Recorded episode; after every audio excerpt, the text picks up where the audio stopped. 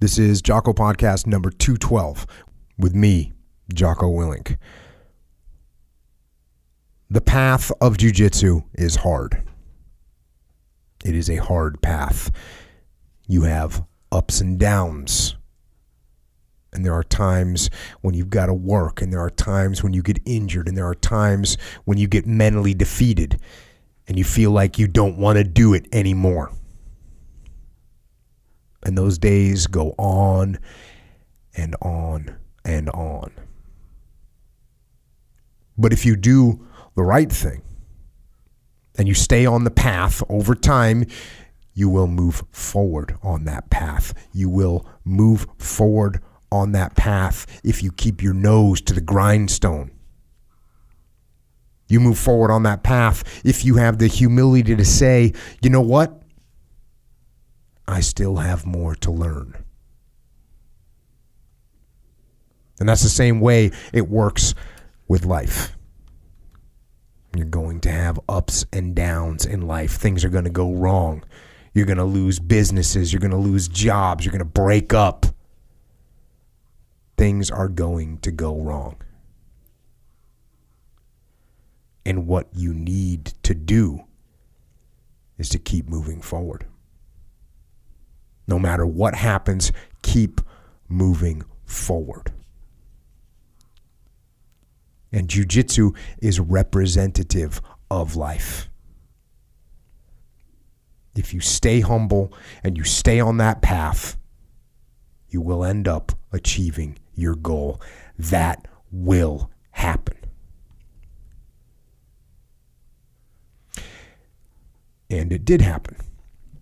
It happened to my friend here, Echo Charles, and those are the words that I said in August when he received the black belt. The black belt. You always refer to the black belt as if there's only one in the world. The black belt. He received the black belt in jiu-jitsu. And it was not an easy path. And there was much learned along the way, not just about jiu-jitsu, but about life. And so I told Echo at that time, at some point, we would discuss that journey on the podcast. So here we are. Good evening, Echo. Good evening. So I did immediately say, well, probably not immediately, but a few hours after you got your black belt, and there was a lot of people talking. You know, we were at Origin Camp. Mm-hmm. We were all talking about everyone getting their black belts. You get your black belt, what it's like to get your black belt, mm-hmm. all the things that you had been through. And I said, you know what? We just got to we need to do a podcast about this because it's mm-hmm. a journey. Yes. And you know what's interesting too? I was thinking about this. Our last guest, Joel Struthers, when he came in and before we started recording, he was very humbled to be here. You know, he's like, I kind of feel, here we are. We're having these guys that were from SOG, that were in Vietnam, Medal of Honor recipients. I mean, just esteemed guests on the podcast. And Joel's kind of like, you know, he's a humble guy. Mm-hmm. And what I realized is I said, well, you know, I'm thinking to myself, I'm still going to learn from you. You know, looking at Joel, I mean, he did some really cool stuff, had a good 6 years in the French Foreign Legion, learned some cool lessons. I want to learn those lessons too. Mm-hmm. So when I talk to you, like, I want to learn what you learned. Mm-hmm. I want to learn from you. And that's part of what makes me try and get better. That's what makes me get better is I'm going to learn from everyone. You know, you hear someone say, you even learn something from a white belt. Yeah. You know, that's like a saying. Mm-hmm. It's actually true. Mm-hmm. You hear a SEAL say it. Oh, you can still start to learn something from a new guy. Mm-hmm. It's not just a saying. It's true. Yeah. So with that, also some people have asked, you know, over the years, like, how did you and I meet? Yeah. So I think that's probably a good place to start because we did meet from jiu-jitsu. So how do we meet? Go. Well, we met in jiu-jitsu. Actually, I remember it probably earlier than you do, but when you say like how you can learn something from anyone, right?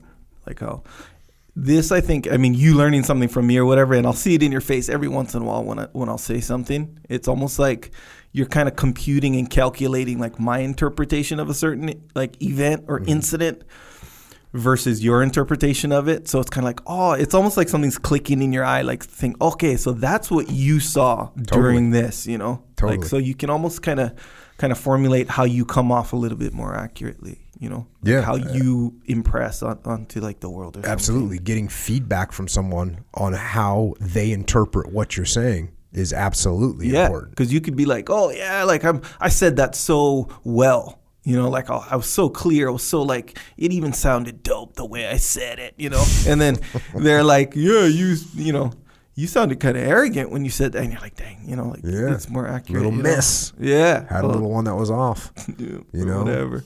Overshot the target, undershot the target. If you don't communicate with the target, you don't know. Yes, yeah. So, all right. So anyway, so we met. When I first met you, I was a white belt at the boxing club. It was like, I remember this zero. Yeah, I mean, I don't remember meeting you at all. I'm literally thinking of like the look in your eye, thinking like you will not remember this at all. But I knew of you. I seen you before over at Remember Kid. So Dean Lister opened a little spot. It was half of a karate gym. So he kind of, I don't know if he subleased. That was in East Lake. Yes. Yeah. And he had half of it. He put this big curtain that separated like the karate class and our class. So I went down there. That's where I joined, and I saw you there. And I had heard about you from like Dean and some interviews that he did or whatever, and then that's when I seen you. But I didn't talk to you or nothing like that. And it was literally like a weekend or something. And then you know how we would go there to the boxing club, which is a different gym. It's more of a gym, a boxing gym with jiu-jitsu and MMA. So we'd go from there to the boxing club, there and boxing. You know, we'd kind of be training at both. Yeah, you were. I only trained at the place in Eastlake like probably 10 times because it was a far away. Yeah, you know, by far away I mean like 35 minutes or something like that, which is pretty far. The boxing club was pretty close. Yeah, Victory is the closest. Yes, sir. That was a good strategic move there.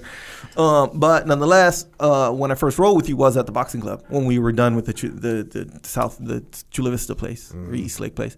And then, so I rolled with you, and you know, I'm a white belt at this time. And, you can, you know, beat me up, whatever. Yeah. And then I remember you did this move that you still, you'll still try to do this move to me. Interesting. I don't remember it working anytime recently, but it's where you kind of pin me down. This afternoon.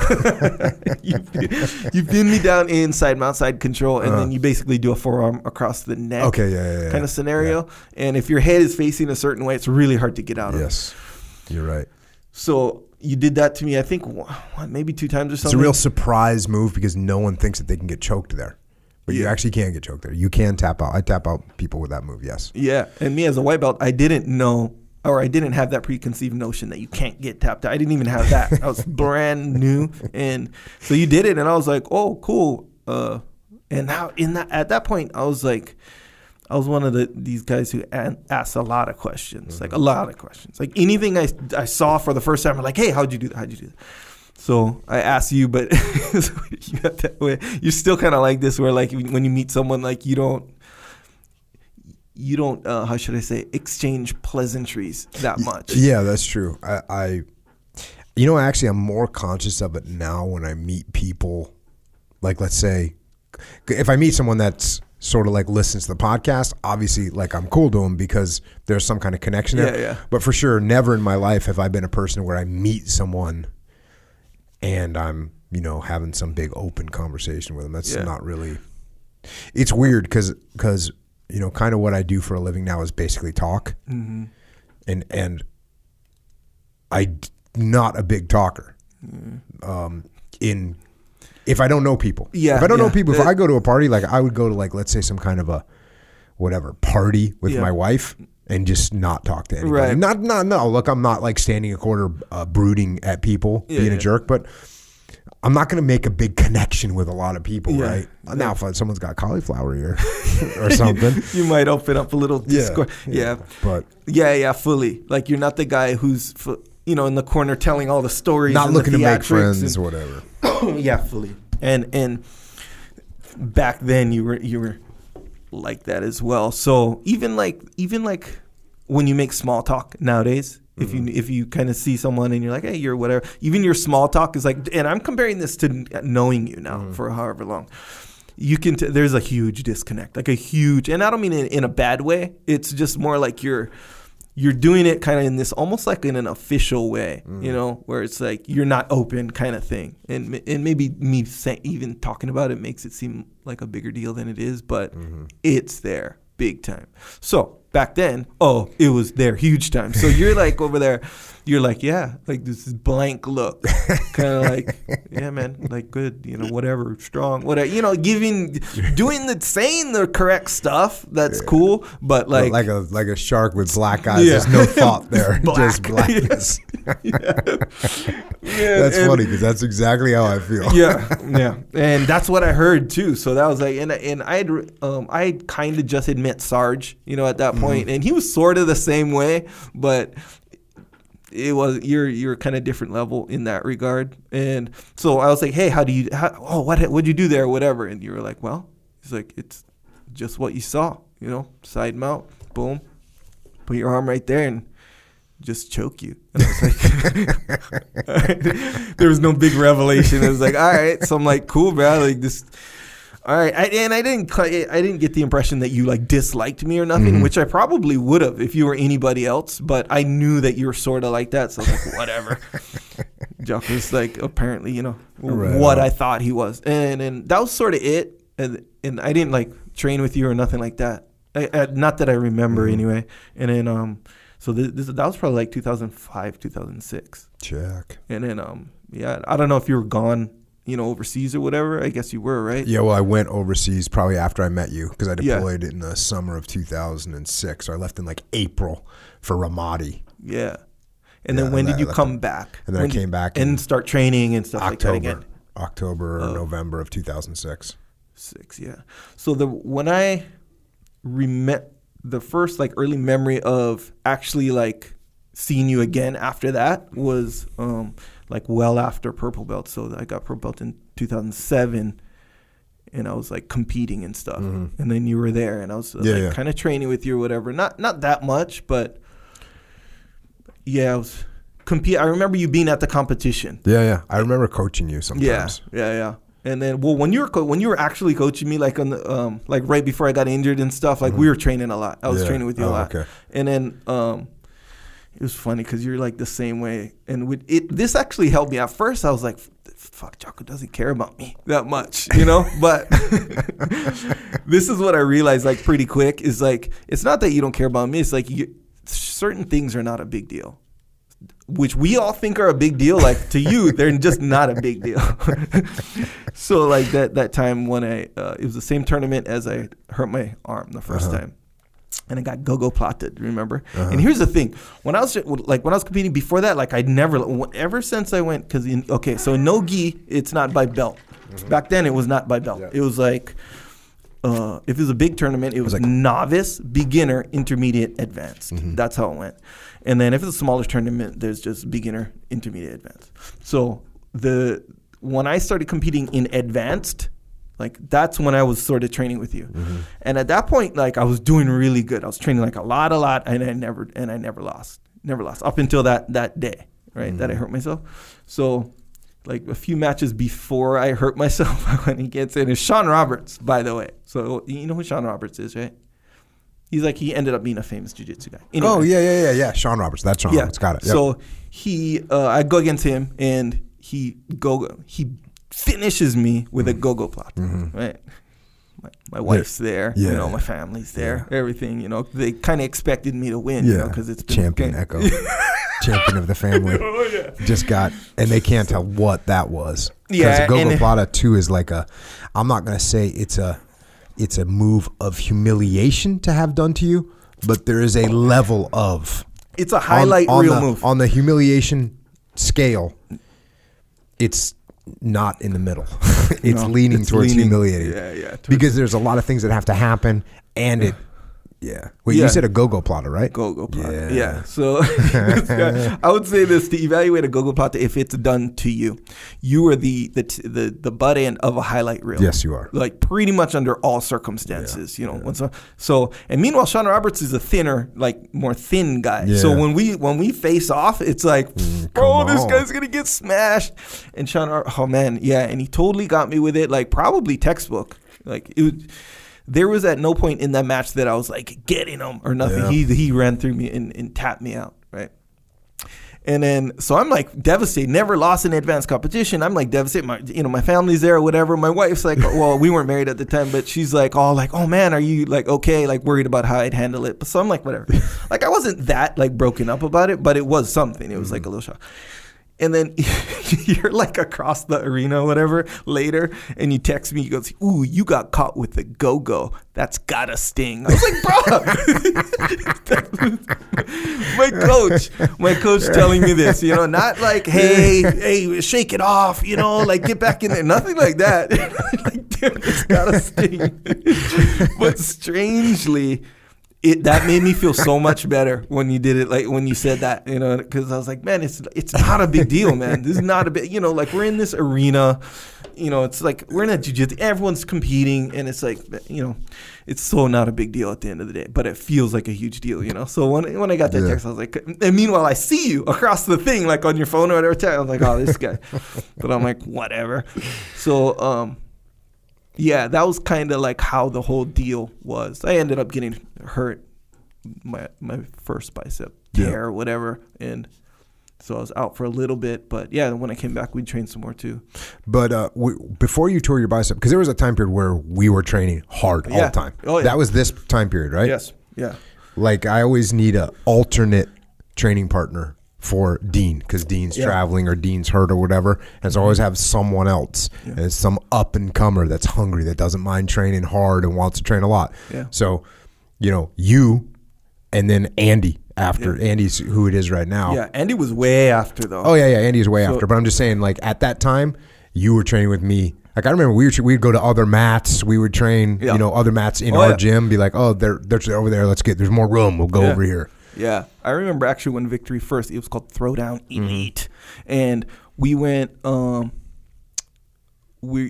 wasn't even done yet. And everyone was training, and we were like, "Hey, let's go downstairs." Like no one had ever touched these mats before, and that was, and we rolled or whatever, and the mats were still like weird slippery because they still had the little, you know, layer of whatever the factory juice on them or something. And you know whatever, but I remember that's when you were like. He goes, hey, you know what a good feel? I forget your exact words, but it was something like this. You know what feeling is really, really good? To have your own gym to train at whenever you want. I was like, oh yeah, I remember that specifically. But yes, that was that was when I was competing and training as much as possible. So then you hurt your arm, whatever. And then at what point did you start? Because at this point you were a bouncer.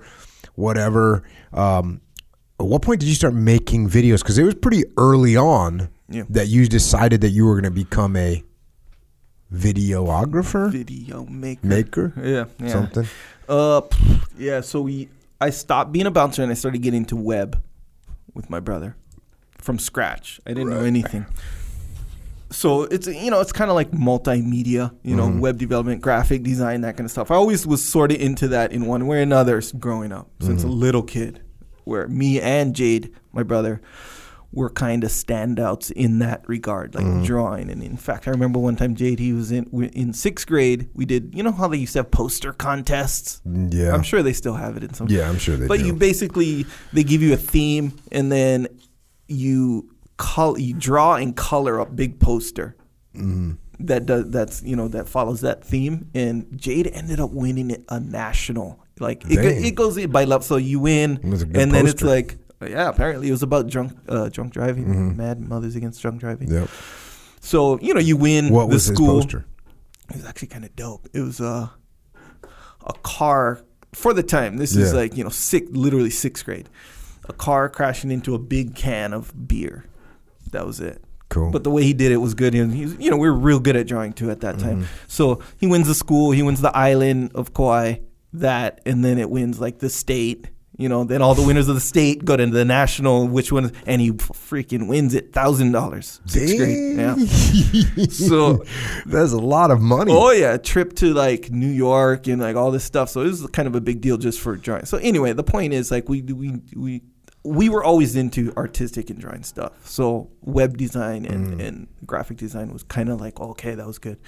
And then kind of through that, I don't know. So you know the idea. You watch a movie, right? Or a movie's going to come out. Mm-hmm. And you watch the trailer. Yeah. And you're like, dang, look, I can't wait to watch that movie. Then you watch the movie and you're like, okay, cool, good movie. But, man, the trailer was, like, way better. Mm-hmm. You know, got me way more fired up than, like, the movie. The movie kind of was a letdown. So that whole idea, that whole phenomenon, like, I really was interested in. Where, like, who made that trailer? Where he got the movie and chopped it up and got the cool parts and told almost like a little alternate story, you know? Like, and not necessarily alternate, but just. Do you remember what? Was there a specific trailer that kind of, what was it? A bunch of them. So one of the ones that I always watch was Terminator Salvation. And it has the, I think. Whenever you say a movie and then you give me this look of you're waiting for me to give you the nod of like, oh yeah. I know that. And I'm just giving you a straight blank stare because I've seen Terminator 1 and 2. Yeah. And I don't know what comes after that, but apparently Salvation is one of them. Yeah, one of them. So Terminator 1, which... Okay, so Terminator 1, Terminator 2 are the best by far. Mm. Like pretty much factually the best ones. Pretty much. Like it's not very much up for debate. But that's back in the day before trailers really kind of hit their stride as far as movie trailers go. So, and there's Terminator 3, which is a complete flop, by the way. Side note. So anyway, Terminator 4, Terminator Salvation. Christian Bale was in that one. Anyway, the trailer was like really well done. In my opinion. Mm-hmm. And it had, I forget the group, I'm just drawing a blank, but I think it might have been like Nine Inch Nails or something like that. Okay. Where they have the song called The Day the Whole World Went Away. Mm-hmm. It goes, the day the whole world You don't went need to sing it for us, but away. We'll take your word for it. Anyway, they use that song in the trailer. And then the way they did it, I was like, man, this is like, I want to live my life like this trailer feels or whatever, as far as like, you know, the videos I want to make. So there was that. There was like Clash of the Titans. That was a good one, I thought. There's a bunch. Okay, so then you decided you're going to start making trailers. What was the first video that you got paid to make? That I got paid to make? Yes. Was with you, bro. And what was it? Is the first, was it Throwdown or was it We Victory? Nope, not even that. It was before that. What was it? So... The first video I made ever was like on a cruise. Like, you know, like now you can see them anywhere. Like, you basically take your camera, you chop it up, put it with music. But the first video that I made for money was with you for like some teachers association. Was that thing? Yeah. I made like a thing about the laws of combat. You filmed me. I sat there and talked about it. Yeah. And then they instituted it inside their organization for 18 months or something. Yeah. It was, that's the one that the sound was off. So the reason that's funny, obviously, to use that. So just let me fill in the listeners, please. This is like probably a 1 hour video, maybe I don't know, 45-minute video. Yeah. It's a 45-minute video. I'm talking. I'm explaining the laws of combat. I'm talking about extreme ownership. I'm going through these things to this screen, and the audio is off by a half a second. So it looks like a weird old Chinese martial arts film with the voice dub over. And so I say to Echo, you know, I'm like, hey, it seems like my voice doesn't match my mouth. And I'm saying it sort of as a question, but like the first two Terminators being this was a factual situation. Yeah. There was no debating. Right. I was watching my lips move with no words coming out. And I'm like, this is not good. And you pushed back on me, actually. Yeah, that's what's really funny. Yeah. That actually made me suspect of your whole existence. Yeah, because you were like, you were trying to explain to me that was somehow... Like, you were, first of all, you tell me like, no, not really. I'm like, watch the lips move. See how there's no words coming out. Wait, was that the time where you came over and we were watching it, or were you texting me? I think you came over. I started off texting you like, hey, can you sync these things? And your responses were like, well, it's not really that off. And I'm like, what are you talking about? And so then I probably came to your house with a pistol and was like, okay, we're gonna fix this. Mm-hmm. But you had a serious. There was a problem. So this is what happened. How did you think that was okay? Okay, this is okay. So there's three little elements to this whole equation that'll make it make sense. Okay. So first off, I wasn't necessarily acting like this, and I'm not saying I was trying to give the impression that I knew exactly what I was doing. Because come on, let's face it, this is literally my first video that I've ever made that anyone's actually depending on me, right? So I'm like, all right. So yeah, I sync up the audio or whatever, and I don't know how to sync up audio. I have no idea. So I'm just winging it. So I sync up the audio, what I thought was like synced up. Yeah. And so I'm give going or through take it. A half a second or two. So I'm editing it, and just like you said, but I'm used to the video, the one or two videos that I've ever made was like 2 minutes long.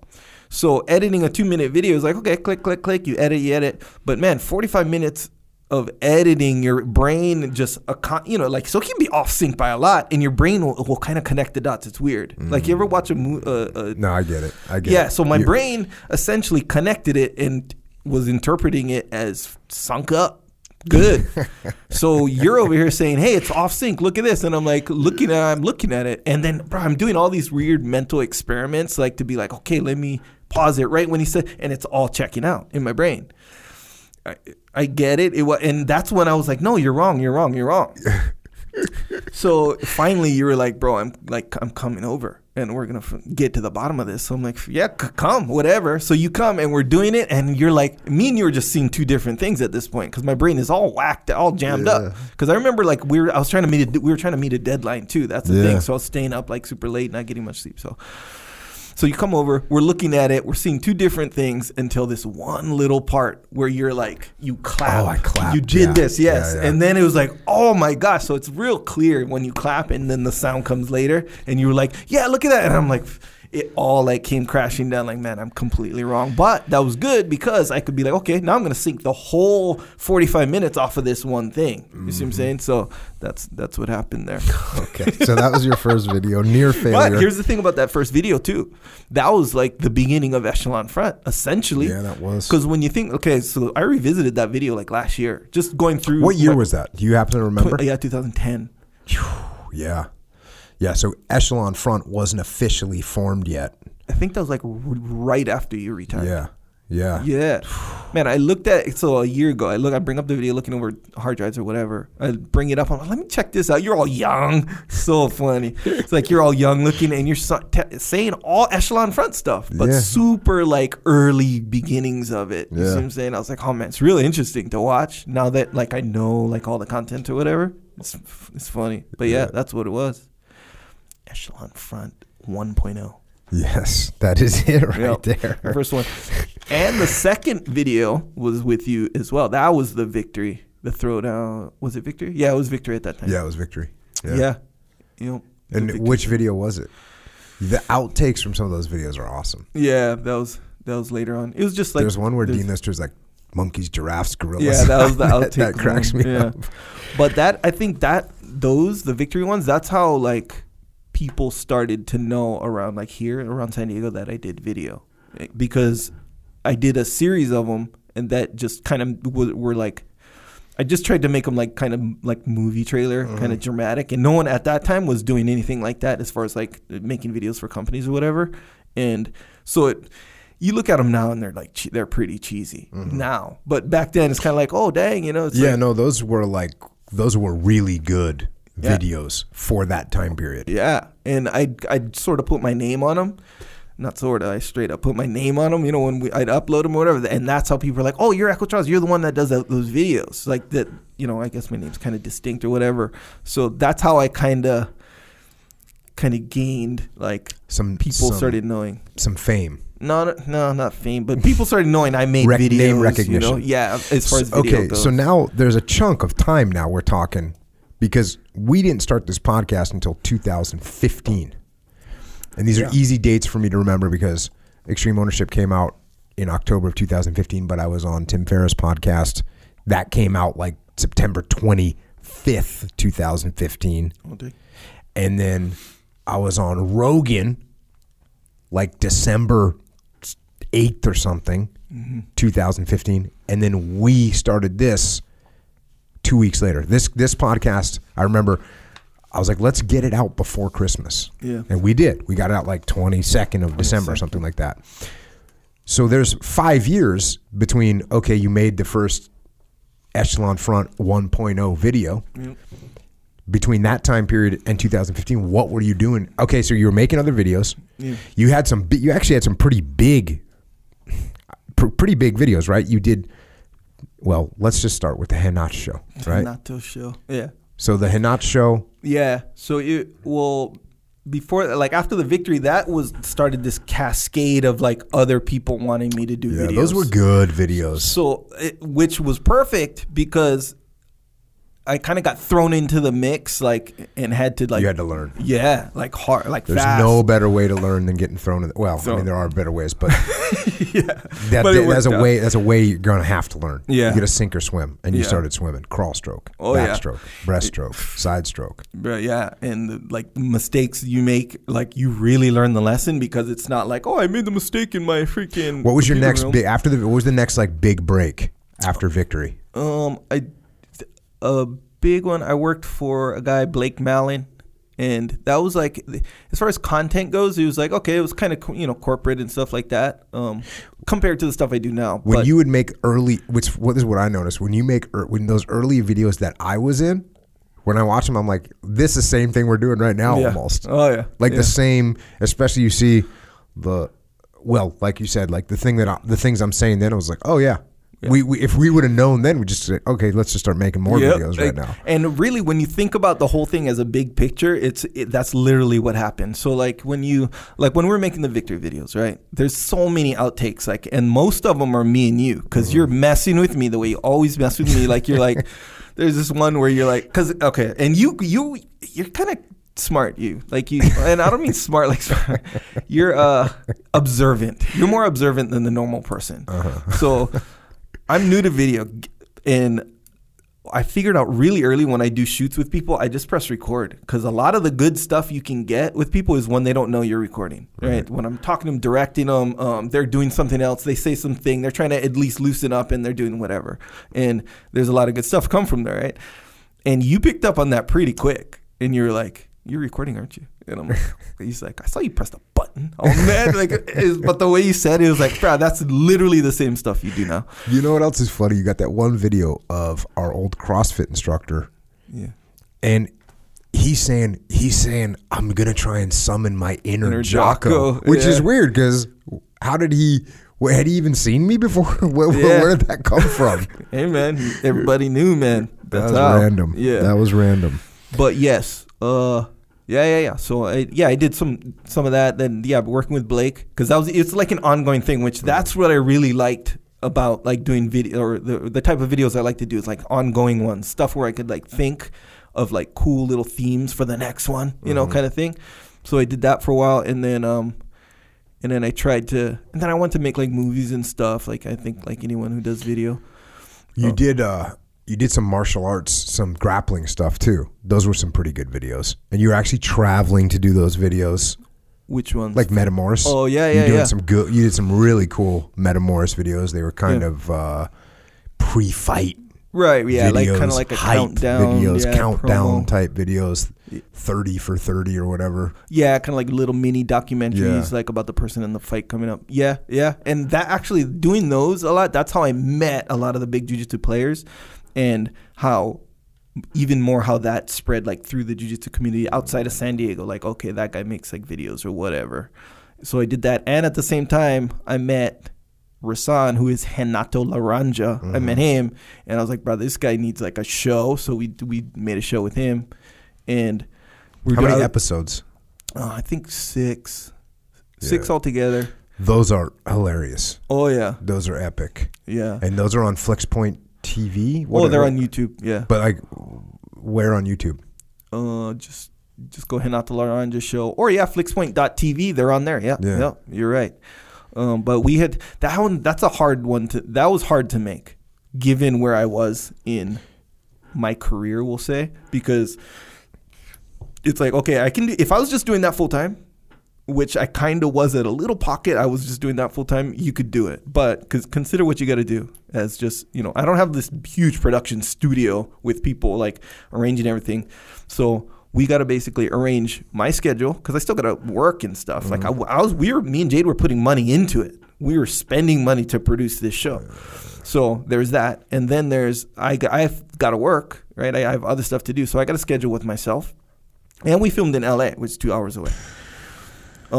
What space did you use? It's called the Dream Factory LA. Some place that you were paying to use their space. Yeah, you rent out the studio. Totally, yeah, it's a little set there. It was pretty dope, though. It was really cool. And then so my schedule, the Dream Factory schedule, which that one wasn't too bad because, you know, you can schedule it in advance or whatever. But Renato's schedule and then because the guests are celebrity types. Bass Rutten, Frank Shamrock, like Hanner, like all these. So you got to schedule with them as well. Like Kenny Florian was the first one, bro. That was a really fun show, It was really hard to get together and put on. Yeah. So when I had a career, and then towards the end of us filming that, my career started to go up and up even more. So it's like, man, I can't do it. I just couldn't do it. We couldn't do it. So it stopped. But that's a funny one. Every once in a while, I'd like watch him again, and it's funny. Yeah, no, he's a hilarious guy. It's a good show, great show. And then. Meanwhile, you and I are still training hard. I mean, we're training hard this whole time. You were one of my primary training partners this entire time. Yeah. And then at like I just kind of told part of the story, but I go on Tim Ferriss's podcast and he tells me to start a podcast. And you reminded me of this. We actually had talked about it a little bit. Mm-hmm. Wait, were you trying to convince me to do one? Yep. So you told me that we should do a podcast, that you could figure it out or whatever. Yeah. And then I was on Rogan, and that's why at the end of the first time I was on Rogan's show, I said, Echo, get ready. Because in the middle of Rogan's show, he says, hey, you should have a podcast, which come to find out, Joe Rogan tells everybody that. Yeah, everyone who should have one. Oh, yeah. And but I listened, thankfully, and it was, both hearing it from Tim and Joe was convincing. And I mean, I would have done it just off of Tim, but the book, it was like I was on Tim, then the book came out, then I was doing that thing and just barely got done doing kind of the book promotions in New York City when I came home, and that's when Rogan, so it all happened pretty quick, but yeah, having both those guys say it. So then, but I do remember this conversation for sure. I came back from Rogan and I said, hey, we're going to do a podcast. Are you good? Can you make it? Can you make it? And you said, I'll tell you tomorrow. Cause I remember you specifically said, I'll tell you tomorrow. You didn't have an answer for me right then. Yeah. The next day you come in a train, I come in a train, and you said, hey, I know I can do the podcast. I figured it all out. I know what I got to do. And then you said, let me be on it too. And I said, what are you going to do? And you said, I'll be normal and you be you. And I thought that was a pretty good idea. Mm-hmm. And plus, more important, I didn't want to sit and talk to myself. I'd rather talk to you. Mm-hmm. And because you and I would talk on the mat anyways. And oftentimes we're talking about subjects that we're interested in. Yeah. So why not be able to sit there and talk to someone? And you're a super humble guy. I was like, yeah, I could, we hang out all the time. So if there's one person that I can see that can sit there and listen and not feel like, hey, I got to throw my 2 cents in on it's like, okay, cool. Like, let's do this. Yeah. So that's how we ended up doing this. Yeah.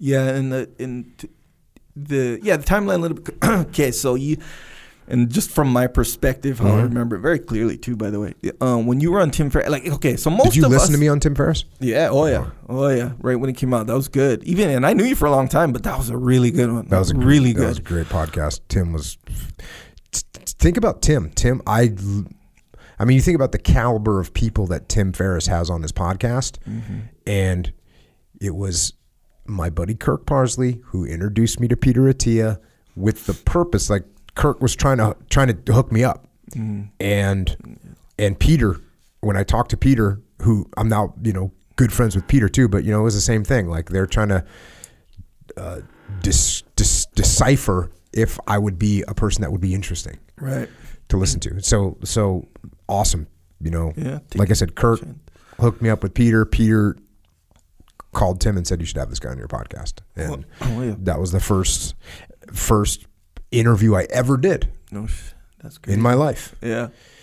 Sitting in Tim Ferriss's house in the San Francisco Bay Area, which he doesn't own anymore, because he moved to Austin, Texas. But just that, like, I went up there on a, I flew up there. That was a good call because he said, we can do it over remote. And I said, no, I'll come up. Yeah. You know, because I wanted, communicating over the phone, and there's gaps and there's pauses. You can't see the person. So thankfully I went up there and, you know, met with him, actually stayed the night. It was awesome, man. Tim's just was super cool. And then, so that podcast happened. So you listened to that one? Oh yeah. That's interesting that you sort of figured that communication thing, because that's a huge deal. Like if you have the option to go in person or over Skype, of course you can choose in person. That kind of seems obvious, but I feel like people don't understand how much of a difference that makes. Like it's night and day. It's a night and day situation. I was working for the Admiral in charge of all the SEALs. And there was a meeting happening in D.C., like at the Pentagon. Mm-hmm. And the Admiral had a small decision was being made, and he had an opinion on it, and someone else had another opinion on it. And he talked to the guy that was making the decision. It was like, hey, you know, do you want me to come out here for this meeting? And the guy's like, well, you don't have to. And the Admiral's like, okay, cool. Because for the Admiral and I, you know, that meant us getting on a flight, flying 6 hours, not like we have a jet. Like we're going to get on a commercial flight. We're going to stay the night in some random hotel, blah, blah, blah, blah. So he goes, okay, well, you understand my perspective, boss. Sounds good. If you don't need me out there, I won't come. So we did it was a video teleconference. Mm-hmm. And I'm sitting in there and the decision goes the other way. Yeah. And the Admiral goes, as soon as we got off, he looked at me and he said, I should have gone to that meeting. Yeah. And I was like, roger that, boss. Yeah, makes sense. You face-to-face is a big deal. Yeah. Especially if there's no relationship established. Yeah. If you don't have a relationship with someone, you need to go build it. You need to build it as much as you possibly can face-to-face. Yeah. Yeah, and there's a lot of over obvious stuff, to figure that. When you figure that, it's like, okay, for these obvious reasons or whatever, but the not so obvious reasons are just the little teeny tiny, almost subconscious subtleties of being there with someone. Mm-hmm. Even like split seconds in a conversation can make a difference between like if it's like cohesive or feels cohesive. For sure. And that's of course from person to person, but from people listening as well. So like that's why like I think that was a good move for you to just make that sacrifice and go up there and be there with them. Yeah, no, it was awesome. And Tim was pretty in the groove at that time. Like he knew how to do it. Mm-hmm. And also the format of his podcast was like, you knew I kind of knew what he was going to ask about, and yet you could veer off and talk about other subjects. So it was like a really nice way to kick things off. And now that I've done a bunch of television interviews, podcasts are just infinitely more comfortable for me. Yeah. So some people, they don't want to get trapped in some long-term conversation and have to remember what they just said and formulate thoughts fresh on the spot, on the moment. Whereas, because the TV, people that are doing TV interviews, they're not formulating thoughts at that moment. They go into that with a preconceived statement. They got 4 sentences that they're going to say, and that's what they're going to say. It doesn't really matter what they get asked. So some people would prefer to do that. Some people would prefer to do a long, I don't mind doing either, but it's infinitely more fun and thought-provoking and intellectually stimulating to actually have a legitimate conversation with Tim, which was awesome. So that was a very cool way for me to kick things off. Very lucky. Yeah. And me, I was just like probably millions of people who like knew about Joe Rogan, listened to Joe Rogan's podcast, which... that's kind of like the standard, that top standard of podcast. But here's the thing about it. It's like, since it's so conversational where he's like just talking in the early days of Joe Rogan podcast, he he would just talk to like Red Band and like his friends, and they're just talking about stuff, you know. Now it's like there's a lot more to it for sure, but back then it was like, oh, these are just guys cruising down in their basement or some cool room that they're just basically what we all sort of do anyway, and talk shit with each other, with friends.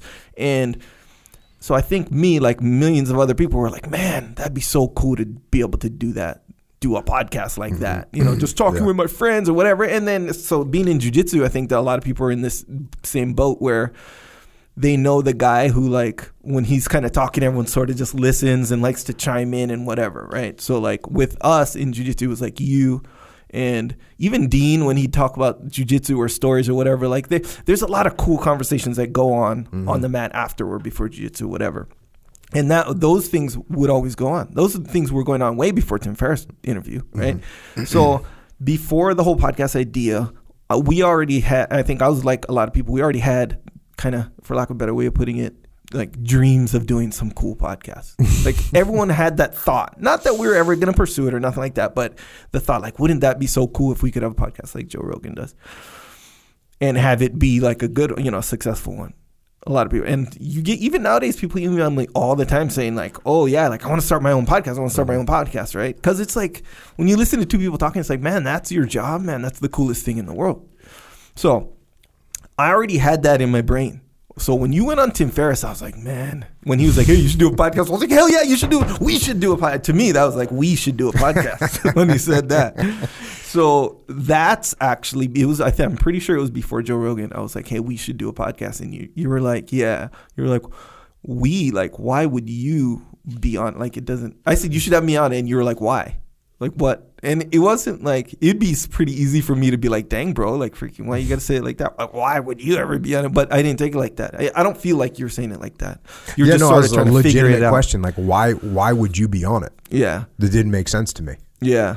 And I had it in my brain, just like I said, where, bro, I'll just be the person you're talking to. I'll just be normal. I'll be a normal person, you know? And if I have questions, I'll ask questions, but that's not what I'm here for. I'm here to just, you be talking to somebody rather than talking to the microphone or talking to the screen by yourself or whatever, which, you know, that's fine too, but it's just, and so I was essentially like thinking of Joe Rogan's podcast where he's like talking to somebody the whole time. Someone's there listening and chiming in whenever. That was my little engineered, perceived or conceived thing. You know, What I was thinking about, I've told you this before when it comes to having multiple people on the same podcast, like on our podcast. We haven't had many episodes where we've had more than one person to interview. Yeah. One of the reasons is, like I already talked about and we already talked about, if there's a bunch of people talking, I won't talk. Yeah. And so what I was thinking to myself, well, when I'm getting interviewed by Tim Ferriss, he's asking me questions. Okay, I answer them because I'm being asked a question, so I'm going to answer it. Joe Rogan's asking me questions, I'm going to answer them. But if you put me into a situation where there's multiple people and they want to talk, I'll just let them talk. Yeah. I'll listen. So in my mind, I was like thinking, well, if I have someone else on there, then I'll just sit there and listen to them talk. Yeah. And well, if Tim Ferriss is telling me to have a podcast, he's not telling me to have a podcast so I can sit there and listen to someone else. I should be talking. Right. Okay, got it.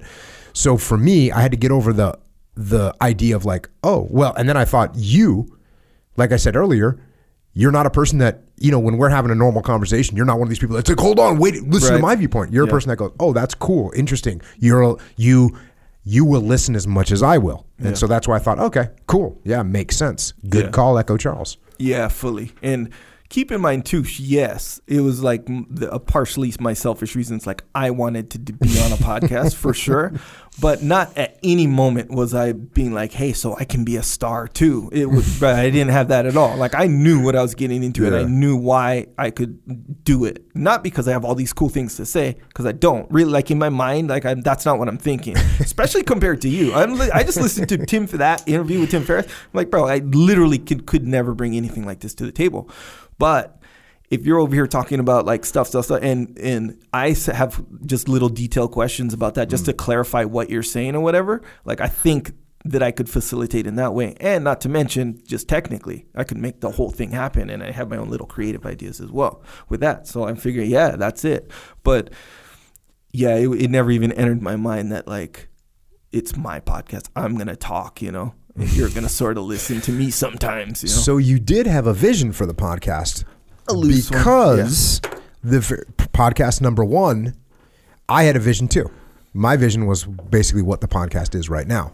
That's what I had the vision of. Hey, we're going to execute this thing like a military operation. Boom. It's good.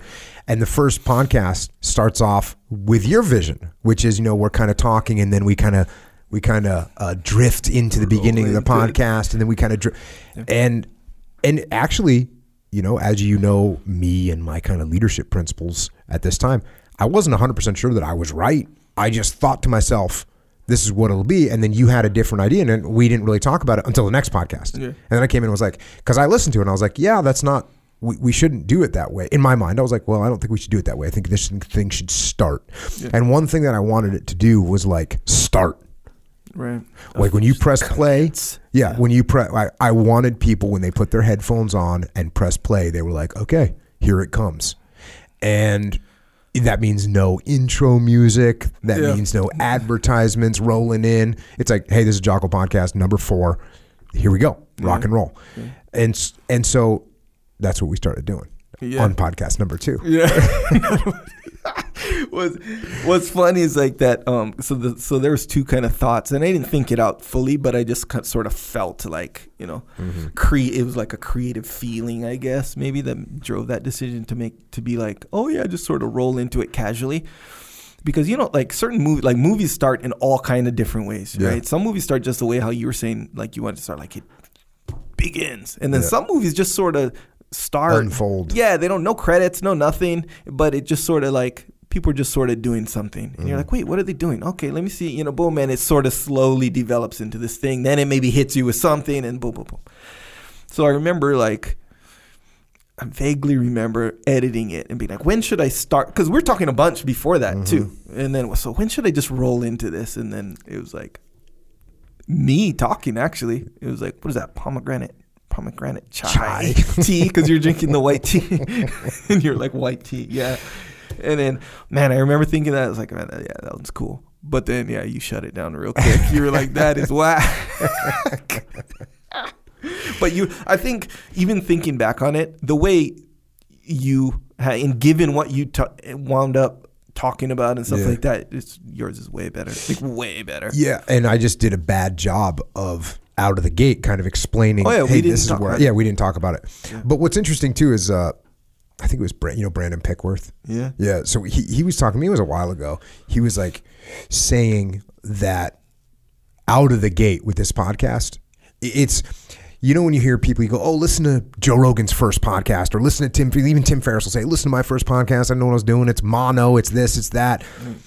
And it takes a while for people to kind of figure out where they're going. Yeah. I mean, it might take 20, 30, 100 episodes or whatever, at least 30, 40, 50 of people trying where they kind of find their groove. And Brandon was like, out of the gate, your podcast hasn't even changed that much. I mean, we did make, you know, I mean, I think we've improved our audio. We probably speak better now, but it wasn't like, it's not this drastic turnaround from we were doing something radically different. The podcast is essentially the same now as it was on episode 1. It's essentially the same thing. Yeah.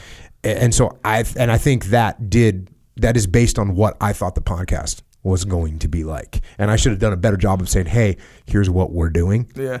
But I didn't, I didn't. If you remember, and even think about it right now, we don't like, especially like creative stuff. Like we don't really talk about it. You're just like, you just do it. And then if I if I go off the rails in one way or another, then you'll tighten me back up or whatever. But yeah, we never did. Like it was like you said like one thing like, hey, we should do it in black and white. Actually, did you even say that? Yes, of course I did. And that was sort of it. And then we talked about like the ideal look would be like an interrogation room. Yeah. I mean, I use the term interrogation room, but just like super simple or whatever. But yeah, other than that, you just sort of like let me do whatever with varying levels of success, I guess. And so then that came out of the gate. We got really lucky. I mean, at the time there wasn't a lot of there was a lot of podcasts, but there wasn't even close to the number of podcasts that there are now, and that went forward pretty quick. And next thing you know, we were like on it was happening. Yeah. I mean, it was happening. Meaning this idea of hey, this will be cool to try. Mm-hmm. It went from this will be cool to try to like this is what we're doing. Yeah. It went to that in 2 or 3 episodes. Yeah. I mean, maybe it was even one episode. I mean, the first episode came out and it was like, okay, everyone said more. Right. And did we know? Yeah, we did know we were going to, I told you we were going to do one a week. I think that was from the beginning. Yeah. It was like, hey, we're going to do one a week. And there was a time when I wavered for a little while, probably 40 episodes in or something, where I was like, I don't know if I can keep, I don't know if I can get this much content read. I don't know if I can do this. So we might have to go to one every 2 weeks, and I got shut down by the people. Oh, yeah. I do remember that. The people shut me down. Yeah, I forget when that was, but yes, I remember that happening. Dude, I told a couple people that Echelon Front was working with. One guy named Mike, great guy. I was going to a job site with him, and we were driving, and I said, yeah, you know, I'm thinking about going to like maybe putting the podcast once every 2 weeks. And pulled over. It was like I told him that, you know, there was a disease, you know, it was like really bad. And seeing his reaction, there was one other person I told the same thing and got the same exact reaction, which was like, he was almost like lost for words, you know, because this was early. Mm-hmm. So there was still, it wasn't like you could go, oh, well, I'll just listen to one that I haven't listened to or one I haven't heard in a while. This was, hey, there's only this many episodes and I'm waiting for the next one. Yeah. You know, and I remember him being, oh, you should think about that. And I remember what he said. He said, because there's people that are waiting for these to come out. Yeah. And I said to myself, oof, okay, I gotta work harder. Yeah. And it makes sense. Yeah. Just work harder, dude. It makes sense too because of how, like, you know, you were pretty engaged with the people too, and I was too. Like where people would be like, "Hey, that was this," and that was fun, and you'd be engaged like online on Twitter and stuff like that. So it kind of it really felt like, and in a lot of ways, it still does feel like we were sort of all in this together. Like everyone, like me and you doing it, and then everyone, whoever was listening, like they were kind of in it too. You know, so, it still feels like that. Yeah, fully.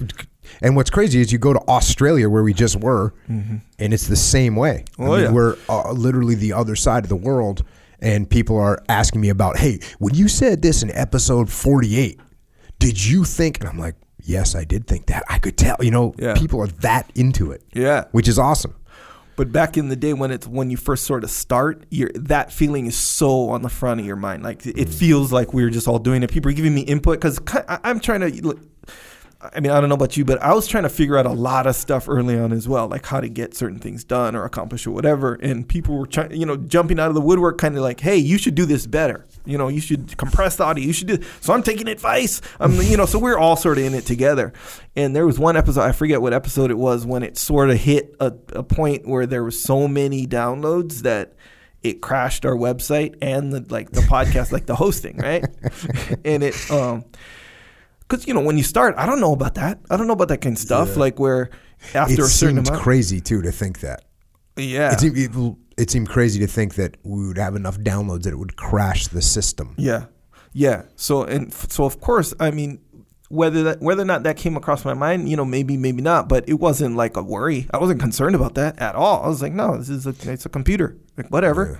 So, you know, you have this host for this and the website and this and that, and the moment that I was like, oh, okay, there's a lot of people like depending on this, for lack of a better way of putting it, is when it crashed on the day that I released the podcast. It crashes, says like, you know, whatever it says, technically I got to do all this stuff, and just Twitter, Facebook, like emails, like through the website, my personal email, like coming in, like, where's the podcast web? And it was probably way less of a deal than it seemed like to me at the time. But still, when you get like, essentially, let's face it, strangers, people I don't know, like just by the hundreds, just saying, where's the podcast? Where's the podcast? It's kind of like them saying, hey, where's our dinner? You know, like, where's our podcast? And I'm like, oh my gosh, I'm like freaking all worried. Then at the end of that, I'm like worried about you. Like, oh man, if I'm feeling this and I'm not even the star of the podcast, what the hell is Jocko thinking? And he's going to kill me and all this stuff and regret even doing this with me. Should have did it with some professional guy out and all this stuff. And then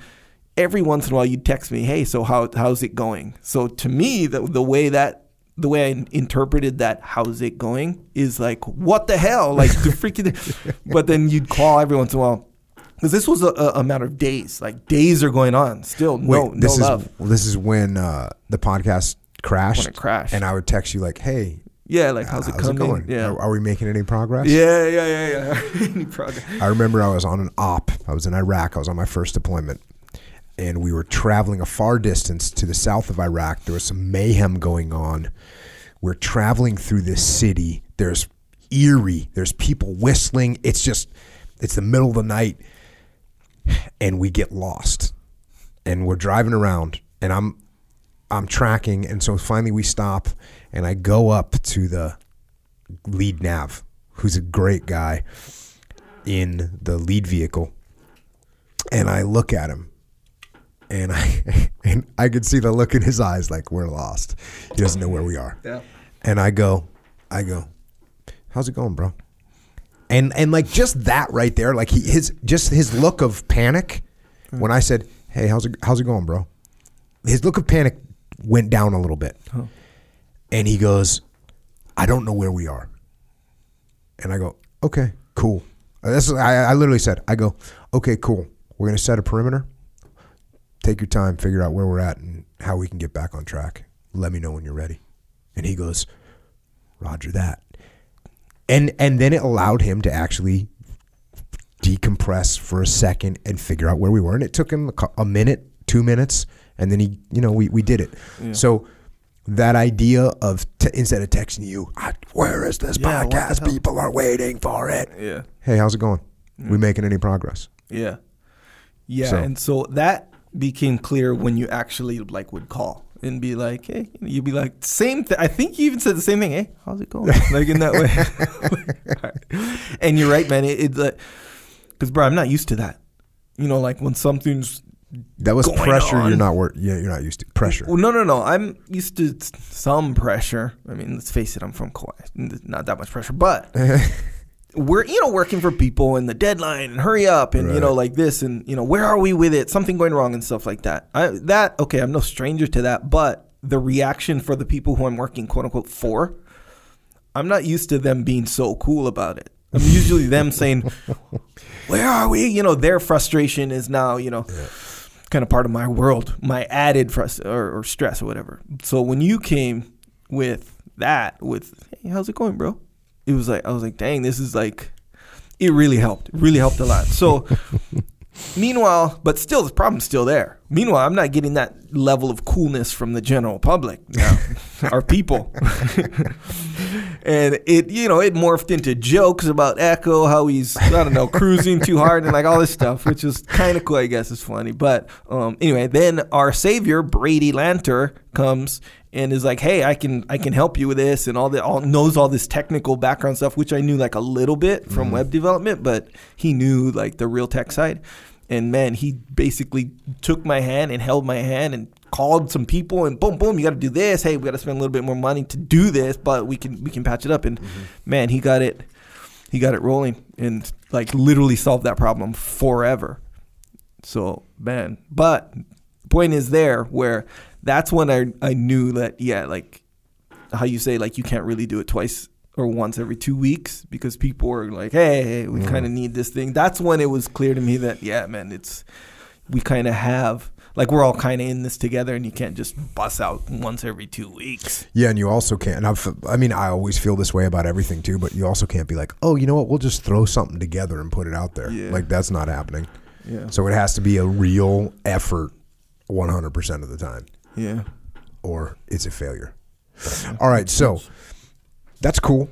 You get some technical knowledge from just the function of being the guy that's putting this stuff together. Mm-hmm.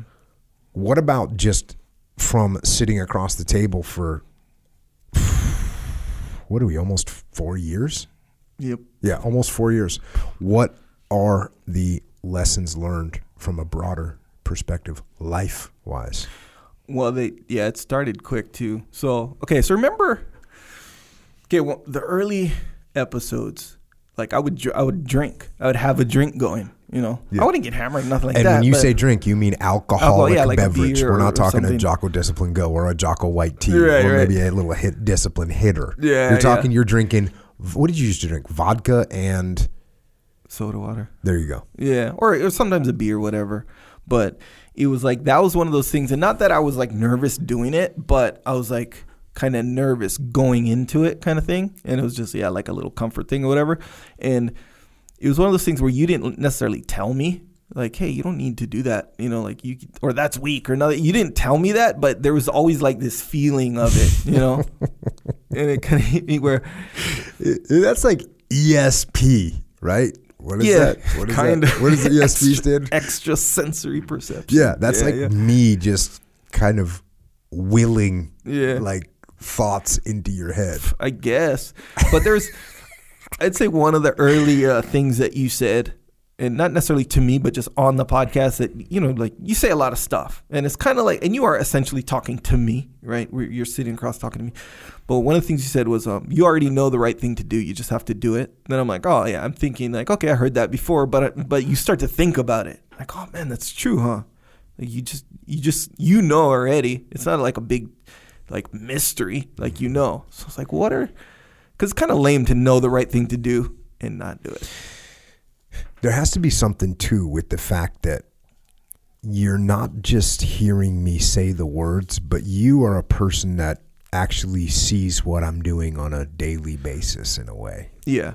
You know what I'm doing. Yeah. You see what I'm doing. So when I'm saying that, it's not like, oh, you, whatever, what's that word? Drifted through a what's that called? Scrolled through your Instagram feed and someone said, you already know what to do, just do it. You're actually watching me and saying, oh yeah, he knows what he's supposed to do and he's doing it. Yes. So and here's when that part became clear.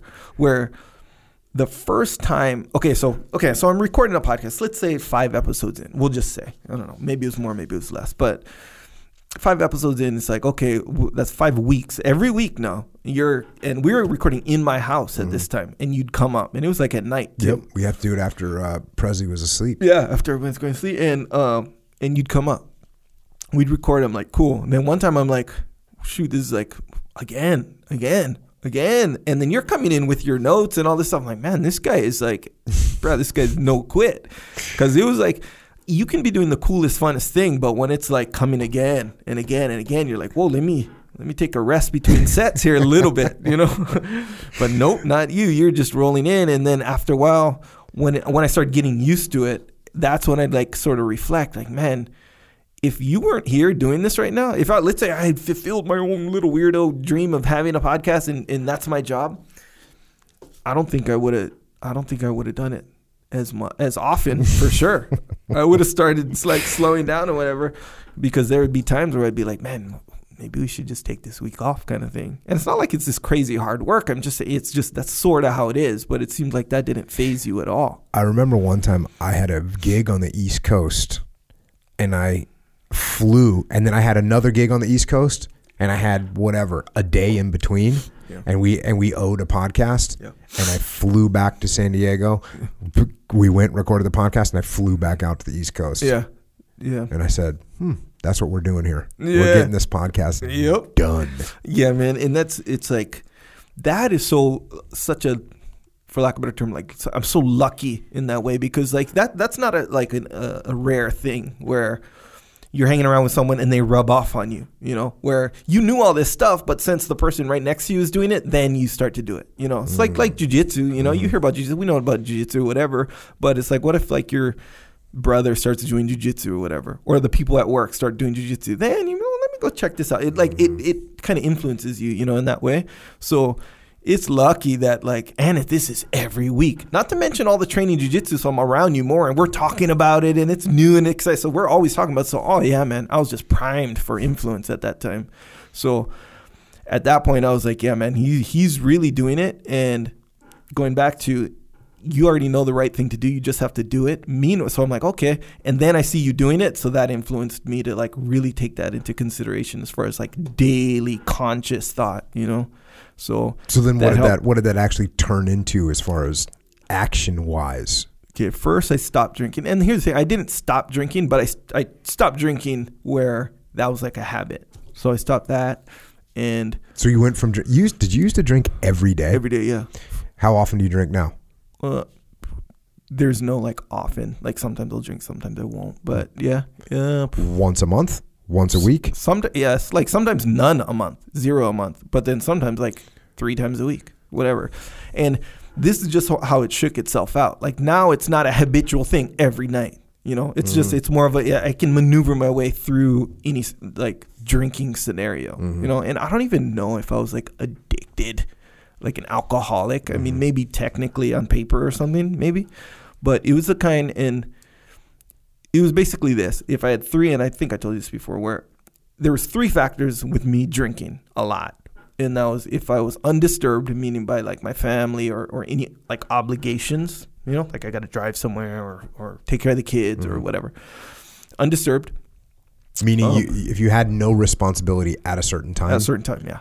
So then that's an opportunity to drink and a likelihood to drink. Yes. Okay. That was a factor. Got it. And then the other one was obviously alcohol present, right? And then the third one was being in front of my computer. That was it. If any of those, if one or more of those 3 factors were not there, like I wouldn't drink. I'm not compelled to drink at all. You know, like I'm not against drinking. Like I'll go out and drink sake or something and eat sushi or whatever. But it was a non-factor.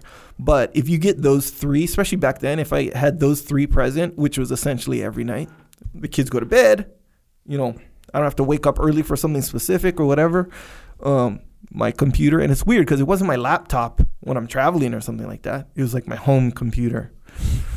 It's weird, but if those 3 things were present, like it was pretty much uncontrollable. So then, what was it that broke that thing? Like your thing, where it's like you know the right thing to do, you just got to do. You know, like, and this is, I think, always going to be the case. I'm sure it's something that has to do with your brain, but. Like you can know the right thing to do, you can do, you know, but it's almost like you oversimplify it. You're like, hey, how do you wake up early? Wake up early, you know? But a real person will be like, how do I wake up early? Okay, yeah, I wake up early. Yeah, that's where I want to get. How do I do that? And you're like, yeah, just do it. It's like you're skipping all these like mental hula hoops and acrobatics that normal people do on like emotions and habits and like all this like stuff that we have to sort of go through to get there, you know, because we like certain comforts. In fact, not only do we like them, it's like we sort of need them in a little bit, a little bit of a way. Tell yourself you need them. Right, exactly, right. And you kind of oversimplify it. So coming from someone just telling you that, oh, yeah, just wake up early. You're like, okay, like I shouldn't even have asked you because that's essentially, in a way, it's not really what I'm asking. Like I know that part. Like how do I get there? How do I make that part like more accessible or that ability more accessible to myself? That's kind of what they're asking. But meanwhile, like I'm watching you do all these things and it's kind of like that's how you are. You just oversimplify it kind of thing. Like you just, all right, I'm just going to do it. Granted, there's more to it, but like what I'm seeing, you just do it. So I'm like, I guess I'm just going to do it then. And then you do it. Then it's kind of like, oh, bro, I should have done that like 10 years ago. That is literally how simple it is. Granted, it'll be just as simple or just as complex and hard and you know, slippery of a situation as you make it. As you allow it to be. Yeah. And allow it. Yeah. But when I think back on it for myself, I'm like making it complicated, like putting effort into making it. And I still do it. Yeah, I think that's my habit. Further. It's one step further than allowing it to be. It's actually making it complicated. And I think that's how most of us are. That's the thing. So okay, so here's another thing that I learned when you're like, and it does go back to just you know the right thing to just do it, regardless of how you feel about like working out, right? Mm-hmm. So Working out, I liked working out, weightlifting and stuff. I sort of liked it, you know, sort of one of those things to look forward to. But, you know, as you get older, you have other responsibilities, all this stuff. You don't necessarily like it as much, but you know it's good for you and all this stuff. So there was a point where it was really easy to justify and skip workouts. Let's do it tomorrow, whatever, because I don't feel like it. Like I didn't get enough rest or I'm doing this other thing or whatever, right? But if you're just like, hey, you know what needs to be done, you just do it. Don't think about it. But that's not really how my brain worked. My brain worked where I was kind of dependent on that good feeling of looking forward to working out and getting fired up and working out. I was kind of dependent on that feeling. You don't realize it, but it's there fully where you're dependent on it. So you're just like, yeah, you just don't think about it, just do it. But I'm like, wait, but I really don't feel like it. You know, like that's just a given. I don't feel like that's a given part of the equation. So then what I would do is, okay, I'll just do it, but not do it like I just do it as in work out. I just do it as in try to get fired up and try to get myself motivated and get fired up to do this stuff. But that's not how it works. You just you don't work harder to get that unnecessary part of it into the equation. I mean, you can if it works for you, but that's not the point that I took from it. The point is you skip that. Like you just go work out. Just do it, you know, kind of thing. And it's like it's so simple when I'm like saying it out loud. It's like it seems so obvious. That's a good connection to make. That's a good connection to make when it's like just go do the activity. Yeah. It's not, hey, just force yourself to get fired up. Yeah. Just force yourself. No, because you can't even do that. Yeah. I guess you could try, but why waste the energy on that? Just go do the activity that you're supposed to do. Yeah. And then another thing is like you make a good point. It's like a lot of this stuff is just sort of there and you're just there to like grab my hand and like be like, here, see the thing you've been seeing this whole time? Here it is. What's crazy? You know? Okay, so when you're learning jiu-jitsu, have you ever learned something in jiu-jitsu where you cannot believe that you couldn't figure that out, that you didn't figure that out? I'll give you an example. Yeah. Here's a real simple example. You're mounted on someone and they start to push your knee or with their hand or their elbow to start an elbow escape. Mm-hmm. I remember like people would do this to me. I mean, I'm a white belt, maybe even I'm a blue belt. Mm-hmm. And I think I asked Dean, I'm like, hey Dean, what do you do when they start pushing? And he goes, oh. So he does it to me, or he mounts me and he goes, here, push my knee. So I start pushing his knee. He reaches down with his hand and pulls it off. Yeah. And the answer was so obvious. Yeah. And this is one of hundreds of examples. And I'm not the smartest guy in the world, but I'm not that stupid either. And for me to not be able to figure out certain things, it shows you that it shows you that there's certain things that can be right in front of your face and you just don't see them. Yep. And I think that's what you're talking about. Exactly. I'm not holding your hand, but I'm just going, hey, no. Wait, let me show you exactly what to do here. You just do this. Yeah. And it's like, and there's a lot, I've heard many people have told me that's what they got from the podcast or that's what they got from Extreme Ownership or the Dichotomy of Leadership or the Discipline Equals Freedom Field Manual. They're like, I always thought that. I always knew that. Yeah. I mean, I was just with an Australian when we were at the muster, with an Australian guy that was in the military for a long time. And he said, yeah, when I read your book, I was like, yes, you just put into words the way I've been trying to lead. And the good thing about that is you have the idea in your head of what's good, but you don't necessarily codify it where you can now say, yes, this is the answer. Yeah. So it's a big step. It's like occasionally you randomly pull the hand that's getting you in the mount. Yeah. You might do it occasionally, but you don't actually know it and identify it as something you can do.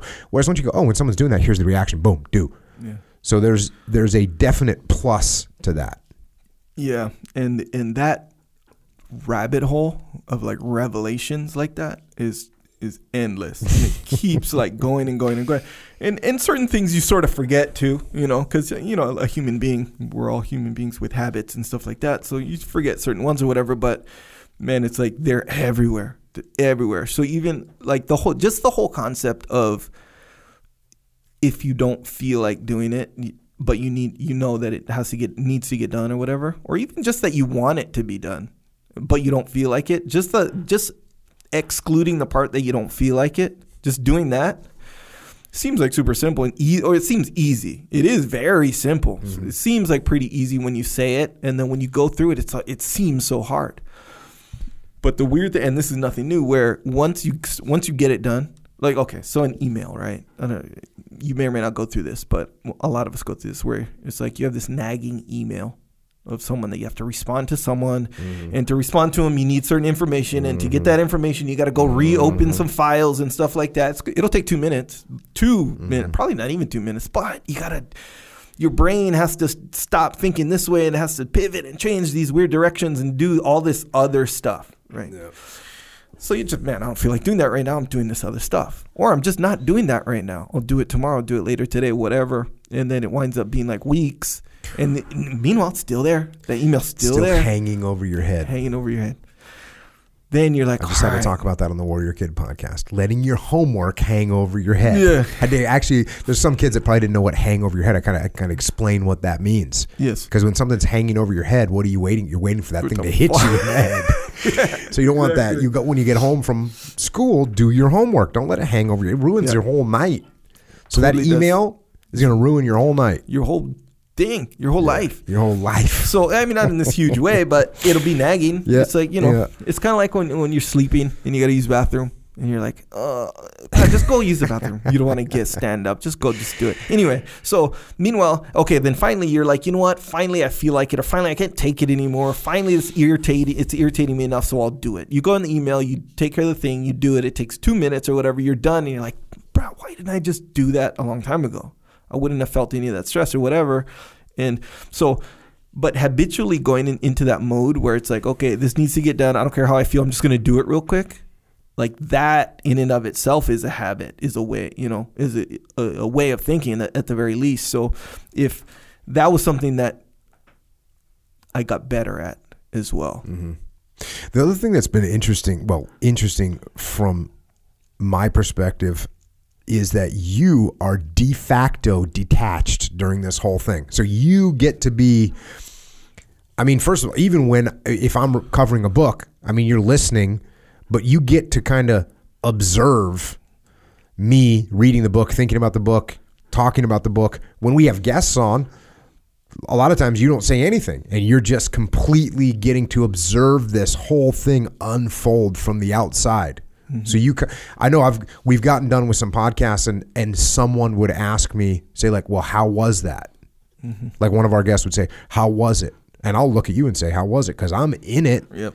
And you have a better perspective because you are literally detached and watching it. Yep. I mean, I'm somewhat detached, but I'm also reading, writing, thinking, engaging, answering. So I'm doing all those things and I'm detached from that enough. You know, I'm detached from it enough that I can guide the conversation. I'm detached from it enough that I'm not getting too emotional or too stuck on something. Or, I mean, let's face it, there's been some danger close calls where those emotions are creeping up, you know, sitting across from a guy that's, you know, been through whatever, and you're bringing those emotions back out of them. And I mean, it can get danger close for sure. And sometimes I got to do a little detachment to keep it real, but you are. And sometimes I do a better job of detaching on those than you do because you'll be over in the corner or you'll be sitting in your chair, you know, and I got to try and keep it together because you're not. So, amen. But that's sometimes. Yeah. Sometimes you get wrapped up in the emotions of the story yourself, especially if it has to do with kids. Yeah. You kind of lose the bubble. Mm-hmm. And so, but other than those moments, a lot of times you're sitting there just listening and you're detached. So you kind of get a great perspective of it, which is nice. Yes, sir. Yeah, I'd say I'm like maybe 60%. Maybe 50% detached because I'm the audience member just like everybody else, really. Like when you're talking about stuff or when you're interviewing someone, like, man, I'm enjoying the show like everybody else, but I'm like in the show as well, you know. So as an audience member, we'll say, that's how I can evaluate, hey, that was a good show, or like, bro, what are you guys even talking about right now, kind of thing. I'm not saying that it's ever happened. I'm not saying it has, you know, but and that's why it is, you know. So yeah, I will be affected by these things, but then I'll be affected even more because yes, I am part of I'm in it, you know. I'm sitting here across from you guys, but yes, yeah, because when you're talking, whether you or even like let's say when I'm talking to you even right now, mm-hmm. like there's a few things sort of rolling in my brain, like okay, sure, I say what I'm gonna say, my little idea, and it comes out, but then there's like a post talk thought as well. Like, dang, yeah, exactly. Like a little assessment, like, shit, or am I saying the right thing, you know? Or did that sound dumb? It's like, it's just a constant, like, small, like, humming evaluation kind of process that's going on. And then it's like, okay, like, do I want to interrupt at this point because I have a thought, but no, I couldn't. So I'm sort of minding my P's and Q's as well, you know? So there's all these little things that hold you in and not, it won't, it'll kind of keep you from being detached. But I don't have that when I'm not saying anything, you know? But yeah, even you, I mean, I would imagine you kind of have the same thing, you know? You have to run this, you have to, you know? Yeah, I got to think about what I'm saying at the same time. This is the dichotomy of that. If you think about what you're saying too much, it's not going to be good. It's just like jiu-jitsu, right? If you're thinking about a move, it's too late. If you're analyzing what you're going to say before it comes out of your mouth to make sure that's the right thing, well, you it's not the right thing to do. At the same time, you can't just go verbal diarrhea and just start spewing stuff out, because now you may say some stuff that you shouldn't say. So there's a little game that you have to play. You have to kind of assess that stuff. You have to be detached when you're doing it to make sure that you don't say something stupid. And you can say stupid stuff. I mean, I think about the amount of interviews I've done and just like, you never know when it's going to come. I'm sure at some point I'm going to say something and go, oof, I wish I wouldn't have said that. I should have never said that. Because it is what it is. Yeah, and it makes sense too, where you can have a certain thought, and then there's like, how do you say that thought, right? Like, how do you articulate your thoughts, right? And to expect or to think that, like, if you have a thought, it'll be perfectly articulated or whatever, those don't go hand in hand. You know, some people are super good at it. Like, in fact, you're one of the better people that I've witnessed anyway at that. Probably because you keep things pretty simple most of the time. But at the same time, like, you're not immune to that, you know? So sometimes, like, your articulation of a certain thought will come off, like, different. You know, it'll come off like, it might even be accurate, but then the way it'll land on people will be like, okay. And I'm not saying this necessarily has happened. I'm saying this type of stuff can happen. So it'll be like, oh yeah, you came off as like insensitive, or you don't understand, or you're racist, or you're, you know, like all these interpretations that seem like reasonable interpretations given the words that you said. But it's like, man, that was just, I shouldn't have said it that way because it's not quite as accurate as what I think, you know? So yeah, you got to constantly monitor that. So it'll jam you up. You got to be careful like, that. Yeah. What about in terms of relationships, like your wife? What have you taken away? Man. Does your wife like you more now? Yeah. Or before? I think she likes me more now. Put it this way, like I like our relationship better now. And that's saying a lot, because like we already had a good relationship, you know, like I was one of these, we were like these people who we knew each other before we started dating. Like we knew it. So there was no like, you can jam yourself up, I think, sometimes. Like if you jump into a dating situation like super early, and then a marriage situation super early and whatever, like you can jam yourself up. I'm not saying it always happens, but you can. And I'm not saying if you know someone for a long time and take it slow, I'm not saying that's a perfect like solution. I'm not saying that. But in our case, we took it like super slow. So there was like, we had a solid foundation. So the point there, we had a good relationship, but you know, like any relationship, there's like arguments and, you know, misunderstanding. I'm sorry, I shouldn't have acted like that. You know, there's like way less of that. Like, cause I know like habitually how to act, you know? So, okay. So extreme ownership, right? Extreme ownership. Heard of it. That goes deep, bro. That's a constant, like that rabbit hole right there is like when you first like get introduced to it, like, oh yeah, everything. Then you're like, yeah, okay, makes sense. I got that. Yeah. I get the concept. Take ownership, don't blame. I get it, right? But there's like so many levels of blaming. So many. There's like the overt, like, hey, you should have done this, like blaming, right? The kind of, I think it, I say it, I'm blaming 100%. Then there's like, oh, you know, it's not your fault, but inside your head, you're like, it's your fault, you know? So that'll drive certain other like subsequent like behavior, you know?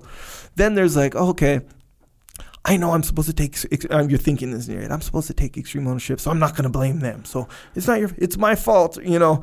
But meanwhile, your behavior doesn't like take full responsibility because kind of sort of quote unquote deep down, you know, it's not fully your fault, you know, it's kind of, and it just goes deeper and deeper, deeper. And then you find out all these little pockets of like non-extreme ownership, you know, that you have.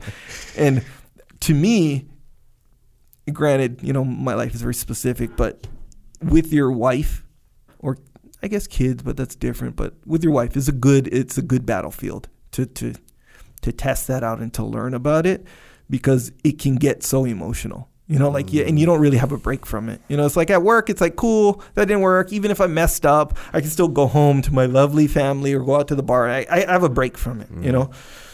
With your wife, it's like you don't have a break from it. It's like you got to perform, you know, like you got to, it kind of means a lot. It matters a lot. So I think it works good. But at the same time, you guys both have a commitment to be there. So it's like you can get cut some slack most of the time. Obviously, it depends on your wife. But in my case, that's how it was. So what I sort of discovered and continue to discover, like just how good it works, just how good. Like extreme ownership just, and everything that comes with it, you know, like not blaming, all the little tips that you'll say, like, what is the one where like, what do you say, absorb in something, you know, when they come at you with something that happened to them, like, can you believe? Reflect and diminish. Yeah. Like that. Oh man, golden ticket right there, man. So good. Even like, and that reflect and diminish. In fact, you can even use it in like, you can just reflect. Oh, for sure. You don't even have to diminish. Just jump on her side. If it doesn't mean anything, you know, just jump on her side right now, you know? Well, yeah, you can jump on the side. The thing is, the reason that diminish is important on reflect and diminish is because if you can fuel the fire even more, what you want to move towards is a solution. You want to de-escalate the situation. Yeah. But the best way to do that is to reflect the emotions that they're showing and then diminish them a little bit so that they come, so that they're on your side, yes, but then they start to calm down. Yeah. So you can like so the when I just said that, I'm thinking of like a few different scenarios where I'll just reflect. I won't even diminish until like the next day or something, you know. So essentially, it's reflecting. But I'll just reflect. Extended reflect. Oh man, you know how much it does for your. Well, I'm speaking about myself, so I don't know. But no, it's true. And by the way, you're talking about this from a marriage perspective. Yes. I'm talking about it from a leadership perspective, and they're the same thing. Yeah. They're the same thing. But what's interesting is you just said, you know how good this is, and you're right. And you know what? You got to be careful of that because it's an easy way to bond with someone is they come in and say, the boss sucks. And you go, yeah, the boss sucks. That's actually not the right thing to do, right? Mm-hmm. You don't want to disparage your boss. Mm-hmm. What you want to say is, you know, you want to, but you don't want to say, no, the boss is awesome. Because now you're at enemies, right? Yeah. But when the person says, oh, the boss sucks. And you say, you know, I'm not really sure where they're making this decision from. Oh, okay. Yeah. Well, now you're talking about a decision. So you're giving them a little bit of reflection, but you're diminishing it a little bit so you can have a real conversation about what's going on. Yeah. Yeah. So there's a certain scenario that comes up a lot. This scenario literally means nothing at the end of the day. So, and you'll get these, well, in my life, I'll get these from time to time where, so for example, my wife, like many wives, watch reality TV from time to time. And, you know, it's the Real Housewives of this or Married to Medicine or whatever, right? Mm-hmm. These are TV shows. TV shows. And they're like depends on your opinion, but, you know, they're, in my opinion, one of the most, like the lamest type of show. But whatever. It's reality. It's these girls, they throw them together and they're all rich and super immature and doing dumb stuff and yelling and blah, blah, blah, blah. Sounds like awesome. Sounds like a great TV program. Yeah, dude. So, but here's the thing, you know, when there's like a sort of, you know, when we're just sort of cruising, relaxing and whatever, and it's on, this is what I used to do back in the day where I'd be like, what is this show? This show is dumb. Like this whole thing is dumb. You disparage her, the thing that she likes. Right. And I didn't mean, that's not what I'm meaning to do. Which means you're disparaging her. Oh yeah. But I didn't mean to do that. Yeah. I'm more like, I'm talking about the show, you know. You're just being truthful. You're being truthful. Exactly right. You know, you're just using radical candor. Exactly. But meanwhile, she would get mad, but every once in a while she'd be like, hey, just leave me alone. You know, like, I don't you know, talk trash about your shows. You know, I don't give you, she was like, I don't insult you, you know, about your shows or whatever. Meanwhile, I'm thinking, like, keep in mind, I sometimes will watch MacGyver and these types of shows, right? So I don't really have much of a leg to stand on. But in my head, I'm like, yeah, because my shows are awesome kind of thing, you know? And the thing is, I'm not doing anything to her. I'm talking about the show, you know, kind of thing. But just like how you said, it's like I'm disparaging her taste and show, her choices, like basically her all this stuff, her whole thing. So I started to realize that or whatever. So I did the whole reflect, no diminish, because it's meaningless. The show is me. Like I can disparage her show and her all her. She's still gonna like the show. You know, it's not like she bases her life on it. This is literally meaningless. So now. She'd be like, oh, my gosh, I can't believe, like, this lady did that. I'm in the room, so, of course, it could literally be a cat in the room. She'd probably say the same thing. Like, she's just saying it to someone, right? She's like, I can't believe she did this. And she'll, like, rewind it or whatever. I'd be like, hell yeah. But yeah, she's so stupid. Like, kind of like I'm into the show, you know? And every once in a while, she'll catch it. She'd be like, Pat, you don't like this show or whatever. And the thing is, I don't. But it's kind of fun to do. Yeah. And at the same time, it's like, consider the difference, you know? Consider the difference of me saying, oh, my gosh, don't rewind it. I don't care about that, you know? So it's like that kind of stuff as well, man, where it's like you kind of look at the whole situation as far as like the big picture, you know, where it's like, do I make it a point to make a point right now? Let me answer that question for you. Nope. Man, So when you look broadly, what's like your most valuable thing that you've kind of adopted into your life since we started recording this podcast? Okay, there's one, but there's two things, and they might play off each other, I guess. But the main one is the long game versus the short game, and you said that to me early on that I was like I would have never thought of that, given what you said it about back then. But the long game versus the short game. So I was like, man, so that stuck in my head. And since then I realized every little move you make, literally, like in life, I don't care if it's like you're going to the store to go buy some, I don't know, paper towels or something. Yeah. It's like there's always a long game and a short game in play right now. So anything, and if you think about it, anything that you're successful at, it's like you're at least playing the long game. Some things in life, people just aren't even playing the game; they're just going minute to minute, you know. And that's short play, you know. Game. Yeah, you know, you caught this at one of the musters. A guy asked, "How often are you thinking strategically?" Yeah. Which thinking strategically is thinking the long game. Yeah. And you caught a clip of me getting a little bit fired up of saying, you know, I'm thinking strategic all the time. That's the truth. Yeah. That is the way you should look at every decision that you make. Yeah. Why would you make a decision based on the short-term outcome being positive if it has a negative long-term effect? Yeah. You just shouldn't do that. You gotta play the long game. And I'll tell you, like, I am thinking strategic all the time. So good, man. And that is so beneficial.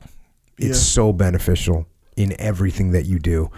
And yet it's easy to get suckered in to making short-term decisions based on short-term gratification, based on the ease of movement, based on the path of least resistance, based on what's going to feel good right now, based on even what's going to produce good results right now. Mm-hmm. Look, we hope that our immediate results are aligned with our long-term results, and something that benefits us right now will benefit us in the long run. That's a great opportunity. That does happen sometimes, but oftentimes, short-term gains will result in long-term losses. So you got to think through this in everything that you do. Yeah, and I remember when that guy asked that question, and I remember thinking to myself, that's interesting. It kind of became clear why that's not so obvious, and there's obvious reasons why it's not so obvious. For sure. Because when you ask the question, it's like, how? Because even when you put it in those terms, like strategic versus tactical, right? Mm-hmm. Tactical is the short-term game. Mm-hmm. Strategic is the long-term game. Even so, when you use those specific words, like, hey, so how often are you thinking strategic? It's almost like it gives this feeling. It's a feeling that you're like plotting, you know.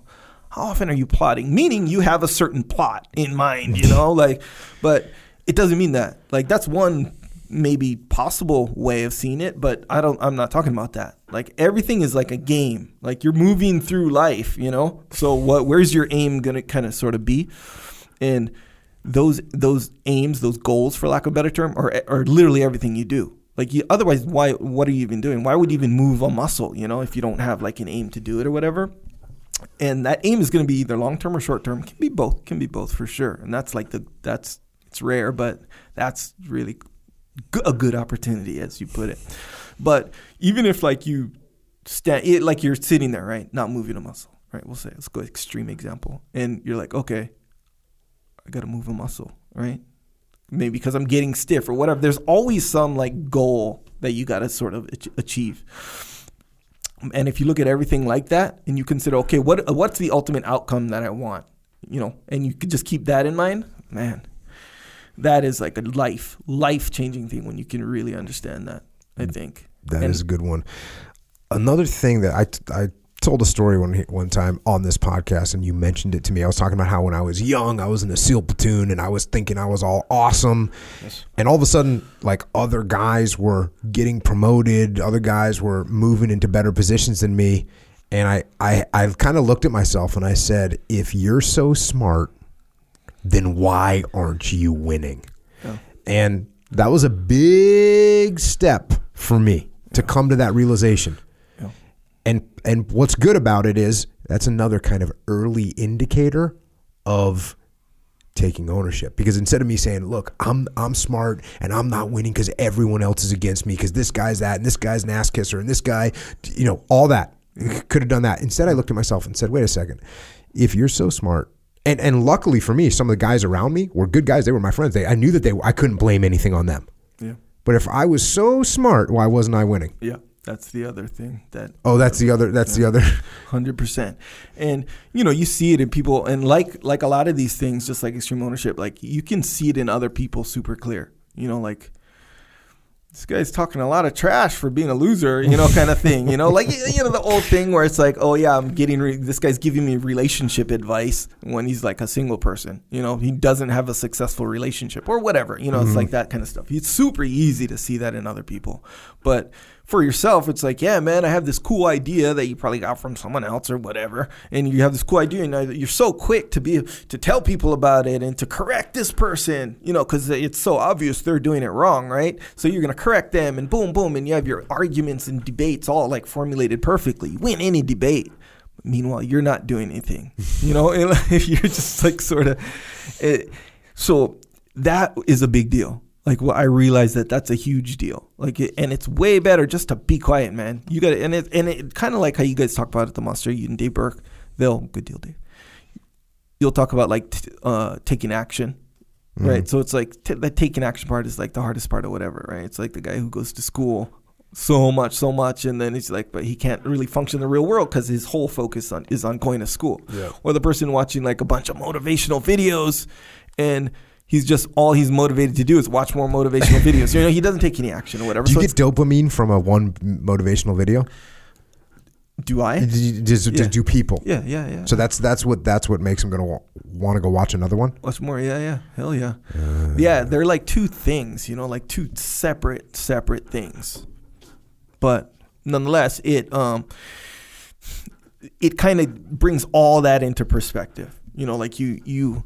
If you're not, or if you're so smart, why aren't you winning? So the why aren't you winning part, that's the most important part. You know, like, it's almost like, bro, who cares how smart that person is? You ever hear someone hate on someone like, oh, they're just dumb or whatever? Like, who's the one? The Kim Kardashian, right? You know, people hate on her. They're like, I'm not even saying necessarily that I feel this way, but I'm saying this is what plays out a lot of the time. They'll hate on it. She's so dumb, and they're so dumb, or whatever. And then it's like, all right, but if you're so not dumb, like, why is she like winning? You know, and you're sort of not, you know, kind of thing. It's like that whole idea is got put into perspective very much. So it's like that's always on my mind too. Like, before I open my mouth or whatever, it's like, bro, before you open your mouth, you should really work on a bunch of stuff first. You see what I'm saying? So that's a big one, and it helps a lot too because you start to focus on doing rather than blabbing, you know. And black, and I don't mean just black, I mean everywhere. Like on social media, all these people having their strong opinions. You know, bro, it's crazy. I see that happen, right? You know, like when I was on with Joe Rogan and Tulsi Gabbard. You know, obviously she's literally running for president of the United States of America. Okay, cool. And there's obviously we touched on, we didn't really like have a debate by any stretch. I mean, we both kind of talked about things, and we all kind of talked about things as human beings that were whatever, you know, it's pretty straightforward, right? But the conversations that took place on Twitter after that, I mean, we're talking just, I was like, man, is this the best place for this random person to have this major debate with some other random person about whatever topic had come up that was either, you know, they didn't agree with or they agreed with. So like, it's a little crazy sometimes. Oh yeah. Huge. I hear people say, you know, that Twitter is just the most horrible thing to participate in, right? And I don't really think it's a horrible thing. In fact, I've gotten great interactions on Twitter. I've gotten incredible feedback. I've met people. I mean, the whole reason that I was on with Joe and Tulsi was because of Twitter. But books, I've linked up with people. We've had people on the podcast that I never would have heard of or never would have been introduced to that are American heroes, mm-hmm, that have incredible stories, that's all through Twitter. I've gotten great feedback. I've gotten adjustments. I've gotten corrections. So that's all good. Mm-hmm. But yeah, if you're going to go down the hole of like, hey, let's debate this hot, controversial topic. Yeah. You know, it's hard for me to reflect on that in a positive way. You know, it's like hard for me to look at someone and go, man, this is what you just sent out 9 tweets, like linked, you know, you can link tweets together. Sure. Yeah. And someone will send out 9 tweets about some topic. Yeah. And it just worries me because I think there's more productive things that people could do with their time. Like if you want to put those things together in an organized way and you want to make those statements, and almost always they're attacking like in a super aggressive personal attack as well. Yeah. So anyways, it's just interesting. Yeah, a lot of times it says a lot. Like the words say what they say, but like the fact that those words are there like says a whole nother thing, you know, like, you know, the whole nothing new where it's like, man, you don't have anything better to do than to like express. And it's not like by any logical means they'd come to the conclusion that, yeah, what I say is going to like solve whatever problem it is that I'm addressing or whatever. Like there's no reason to think that. Yeah. I guess I'm trying to think of a good metaphor. For me, this is like a metaphor. If you saw someone that was shouting at a toilet at the top of their lungs, and they walk out of that stall kind of like, hell yeah, you know, kind of like, yeah. and I'm thinking, man, you just yelled, because that's what it is, right? You're yelling at a toilet because whoever doesn't want to listen to you isn't even going to read the little things that you wrote. Yeah. So once again, that's why what's more important is like, why not find some common ground with someone from a leadership perspective, right? From a leadership perspective, I want to find common ground with someone. I want to figure out what it is that they think, what their perspective is, so that I can understand their perspective, so that I can actually give them a logical argument, or at least show them what I believe to be valid points, so that they can then give me feedback on those points and I can learn from them and either adjust my position or adjust their position. You can't get that done when you're yelling at a toilet, which is what a lot of people end up doing. Yeah, no. So, don't yell at toilets. But yeah, that, and also that reminds me as well, another is a little bit more of a detail than anything, but like how you do the whole at the musters, you call it being a tactical genius, where you just be quiet and let everyone else talk, kind of thing. And this I find way more prevalent when I hear two people talk. When they're talking or debating, and there's little differences. And then you can kind of, you're detached from it, right? But you actively detach, because, man, before I was strongly compelled to jump in and correct you. You're wrong here, and let me correct you, right? Because I'm smart, right? I got to prove it to these people. I'm down for this whole thing. I'm smart, right?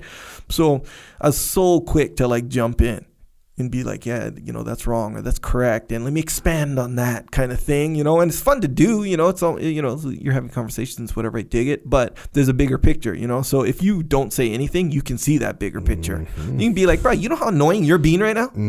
I think you're saying truthful stuff or whatever, but there's a bigger picture with what you're doing. So your tactics might be good, your strategy is awful. Whack. It's way off. Your long game is weak. You're gonna win this argument, and you're gonna make this person dig in deeper. That's what's going to happen. Not to mention like you less. Yeah. After this, you think you're impressing them with the. And I'm thinking of very specific conversations that I'm remembering right now, with whether it be friends or whatever, family. But you kind of think to yourself, man.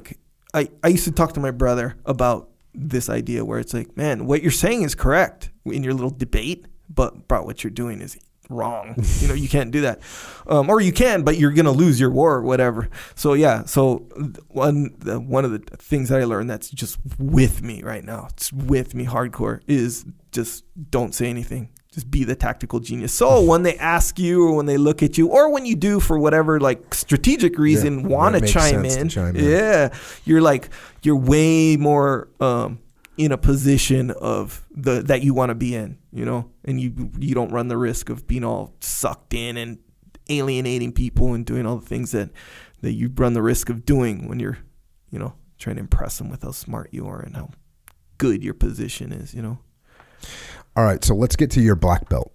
Yes, sir. You were surprised. Yes, sir. We did a good job of keeping it under wraps. Yeah. But had you at this point just surrendered the fact that you maybe just were going to be a brown belt for a really long time? Yeah, and part of it was I'm glad I thought of it this way, and part of it is man, I should, you always think back on things how you should have handled things or whatever. So moving up in ranks, and I say this kind of in a way as advice to maybe people who can fall into these psychological traps with the belt, right? They want a belt. They want that stripe or the blue belt or the purple. They want to get promoted, right? Because they want to wear. Part of it is because they want to wear that belt, and it doesn't. Keep in mind, it does not help. Jiu-jitsu doesn't help. Jiu-jitsu culture does not get better. Currently, does not help. This particular situation where, when in our school we don't really do them. I thought you were saying it does not help. To think that way? No. I thought you were saying, hey, getting your black belt, by the way, it does not help your jujitsu, which I was like, that is true. I was that's a great statement. Yeah, black belt does not make your jujitsu any better. Nope. It might even introduce the idea that it's not nearly as good as you thought it was. But yes, I'll tell you about that too, by the way. But I'm saying the culture of jujitsu doesn't help your mindset about this. Especially our school doesn't do this a lot, where how they line up at the end or at the beginning of class, and it's hey, by belt, you white belts, you go in the back, go suckers, losers, almost subhuman, bro, whatever you guys, savages, even are. The black belts, not even in the front row, in front of everybody, facing them, you guys bow down in front of us, kind of thing, right? And then if you're a brown belt, you're almost here, so you can come close, right? Everyone else in the back. So it's I dig it, man. I dig it. The jiu-jitsu culture does not help. But if you can kind of get past that, this is how ideally I would have tried to think about it, where you the belt doesn't matter. Okay. So when I was coming up, I didn't know there was belts. I didn't really know. I watched UFC 1, 2, 3, 4, those ones. And sure, Hoist Gracie wearing a belt, but I joined No Gi with Dean, so we don't wear belts, therefore no belts. I don't know. I'm thinking back. I didn't think about this, but I'm thinking that that's probably my subconscious thought. So one day Brent, he was one of the trainers or whatever, he was like, you guys are about white belts here. And it was me and a group, and I was like, white belts? I was like, I never thought of that, So doing tournaments and competition and stuff like that, after it was a year, like 12, 13 months, right? Jimmy, remember Jimmy Sanchez, right? He was like, hey, come to class tomorrow. And I was like, no, I can't come tomorrow. It was at 6 or whatever. I work at night. So I can't come. And he was like, no, come tomorrow. You have to come tomorrow. And I'm like, but I can't come tomorrow. I don't know how else to tell you. Like, I can't come tomorrow. I'm not training tomorrow. And he's like, no, bro, we're having promotions tomorrow.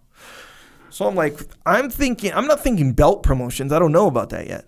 So he's like, you still didn't realize? Nope, had no idea. Yeah. And he goes, he's like, no, we're having promotions. But I'm thinking, you know how like promotions, like a Tap Out is coming in to promote their brand. Oh, and it's like a show, like, and you can buy a promotion. That's what I'm thinking. So, and everyone comes and it's a fun thing. Yeah. I thought it was like a team thing or something. I'm like, that's cool. And if I didn't work, that'd be cool. And I would have come. And he's like, bro.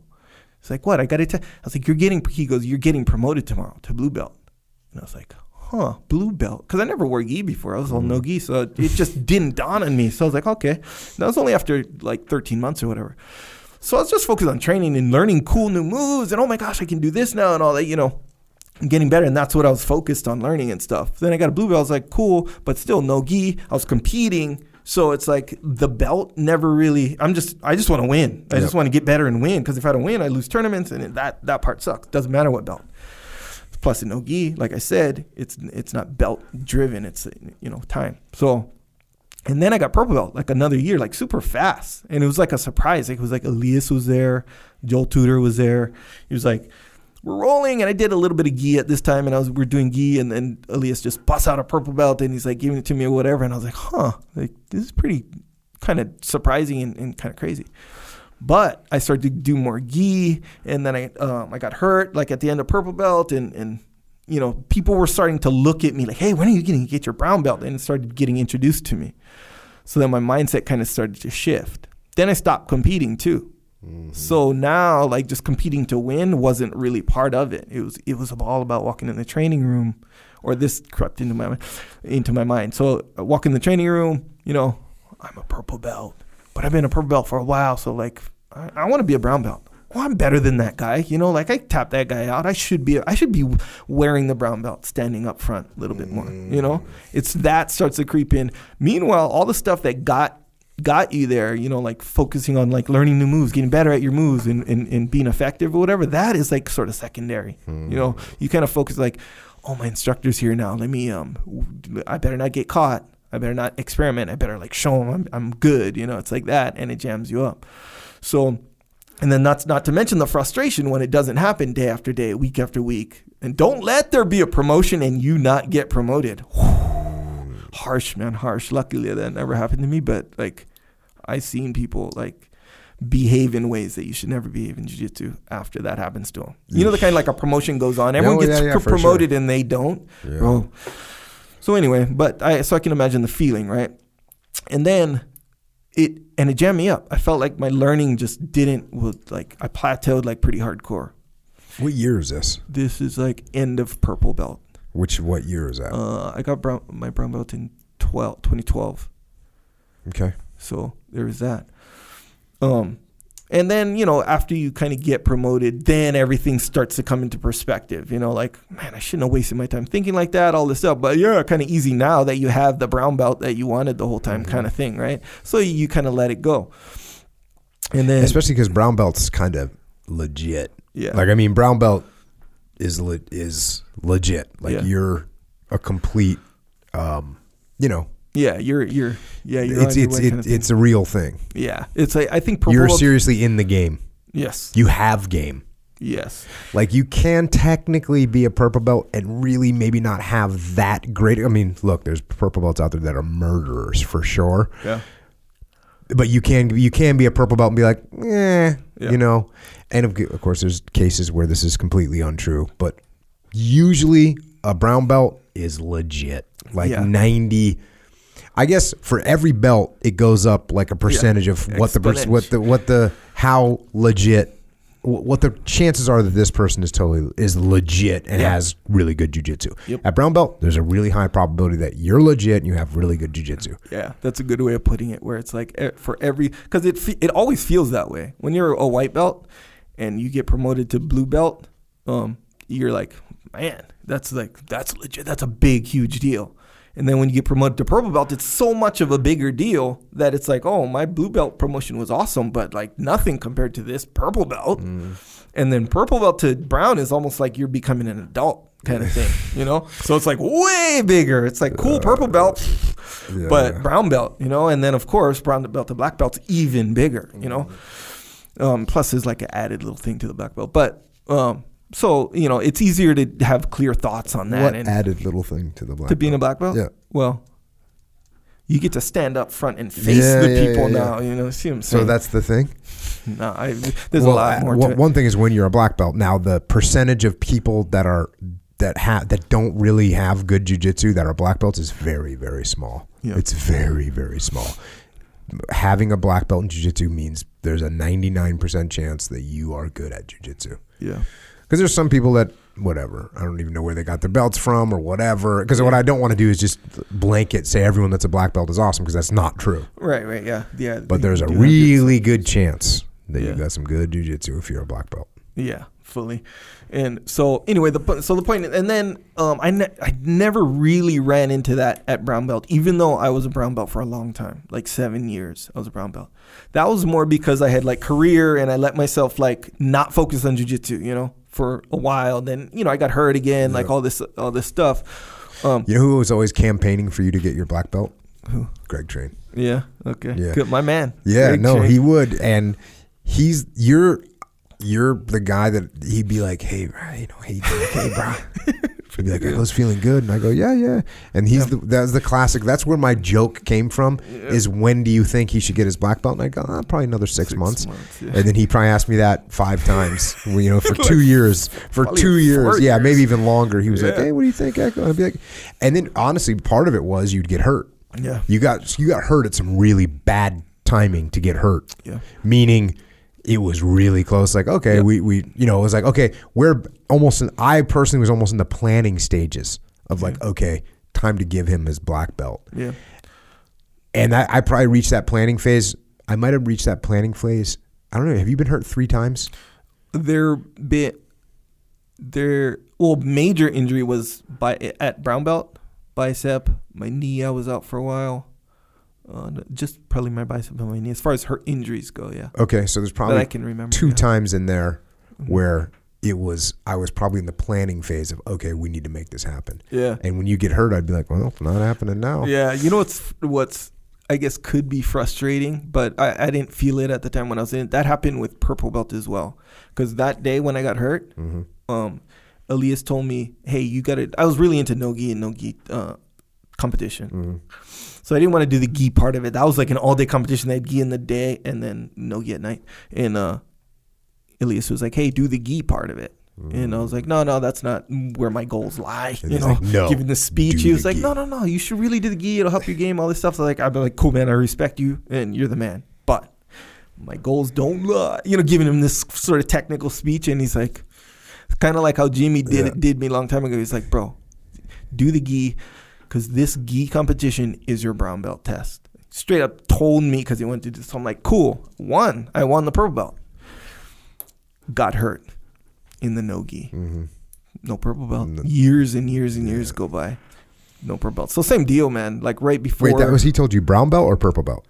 I was a purple belt. That was that gi competition. Yeah. So he didn't say if I won or not. He just said that's your test to get your brown belt. To get brown belt. Yeah. Yes. You just changed it to purple belt when you retold the story. So got it. Yeah, so that was the test. And passed the test, no promotion. Yeah, because I got hurt. So same deal, but it's part of the game. But in brown belt, even though it was longer time. And you know what? Now that I'm thinking of it, and I had this thought before, the introduction. I guess it wasn't an introduction, but the introduction of you taking a little bit more like control over what belt I had. Like when we're, I don't know when exactly that was, but there is a time where I'm thinking. In fact, someone even told me, maybe told someone who eventually told me that, like, oh yeah, they're gonna promote Echo to brown belt, but Jocko's standing in the way. Like Jocko won't let it happen. Like the kind Dean was said, like okay, and Jocko was like no. That's what someone told me. That might be a little bit of a. I mean, the bottom line is we have a pretty... Actually, someone did tell me that exact thing, and I know who it is. So it doesn't matter. Pretty democratic promotional system here, because we have so many black belts. Yeah. Everybody knows different sides of people's games. So generally, there'll be like a, hey, what do you think? Right. I mean, for the lower belts, it's sort of, you know, the individual black belt instructor will be like, hey, I promoted this guy. But when it comes to black belt, there's going to be some consensus. Yeah. Now, counsel. I will say I am probably the biggest hurdle when it comes to black belt, right? Because it's a big deal.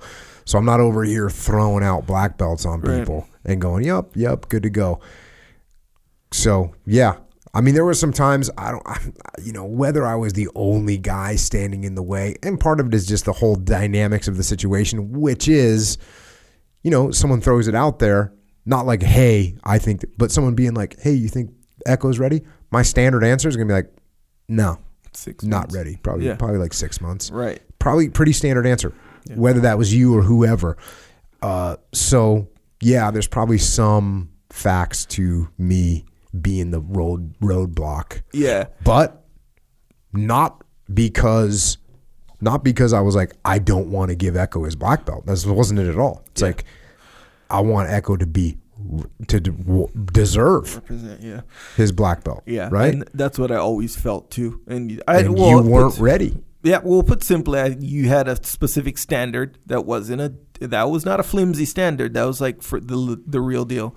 And so I figured that, and with varying levels and mixed emotions about that, because, you know, the immature side of me is like, man, just let it go, bro. You know, like, why you got to be just a hard ass all the time kind of attitude. And then the other side is like, man, it's almost like logical where, man, who would you rather be, like a medium or not so good black belt, or like the best brown belt?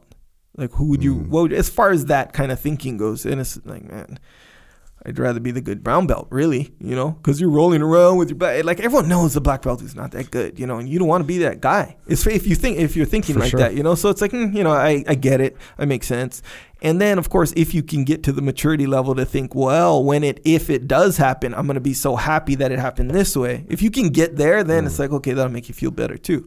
And that's, again, if you're even focusing on that belt situation. So when I even thought about it, and when I'd hear all this stuff that, like, yeah, like these people want to like promote you, but then Jocko like doesn't, you know, kind of thing, then I'd be when I think about it, it'd be like, I think to myself, yeah, I'd basically have to tap Jocko out, like not even wants to, like the kind, like I'd have to tap him out a few times for him to like consider giving. That's what I just figured. You just kind of got to that place in your mind. Yeah. So that was it. And then, so it's, in a way, it's easy to get, or it made it easier for me to not even focus on it anymore. Mm. It's kind of like, did you tap out Jocko today? No. Okay, then let's move on, kind of thing in your own mind, you know? But let's say I did tap you out, though. That would throw me right back into the downward spiral focusing on belts. So that's kind of the bad news when I'm thinking like that. So eventually I came to the conclusion, this is probably like leading up, like the months or year maybe leading up to it, is like Jocko might give me a black belt when he's on his deathbed and we're done with this life, and or he's done with this life. Hopefully I don't die before him, and he'll be like, oh, by the way, and give boom, I have a black belt. And I for real had that thought, like, whatever. And I was like, so okay, you went from like, okay, he's holding up for a little while, to okay, I gotta tap him out before he's gonna give it to me. Okay, so he's just I'm never gonna get it. Never, yeah. And keep in mind, I'm not thinking this every single day. I'm saying when I did think about that, or when people would be like, hey, when are you getting your belt or your black belt or whatever, those are the thoughts that would go in my mind. You know, this was years ago. I had a conversation with James Nielsen about this, because I forget who we were looking at promoting to black belt. But I was like, yeah, you know, maybe in like 6 months. And then they were like, you know, James was like, bro, he's good, or she's good. And I was like, yeah, I'd be like, and I think I said like, hey, that person's never even passed my guard before. Right. You know, it might have even been about you, but I don't think it was. I think it was an earlier black belt. I think it was maybe like Craig or someone in that group. And James is like, hey, we're much better than we were when we got our black belts, right. Which is, so, you know, I got my black belt a long time ago, right? 2005. 2005. Right before I started. Right. So that's like, what, 14 years ago? So 14 years ago, I've had my black belt for 14 years. So how much better? I've done so much training. Yeah. I mean, I've done more training as a black belt than I did without a black belt, yeah, for sure, yeah, and high level training. Yeah. So you can't think, oh, I can't compare you, because I don't, I mean, the same thing, right? If I held the standard of you of like, well, Echo's never tapped me out, so I'm never giving, I'm giving this black belt when he taps him out. That's an unfair standard, yeah, because I'm way better than I was 14 years ago when I got my black belt. So that's not a fair standard. Right.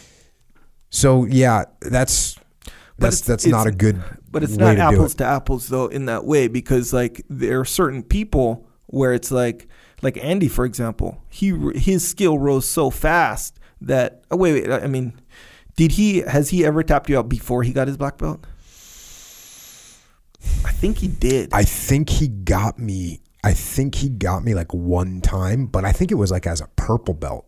Oh, yeah. And it had no influence on a black belt. Oh, okay.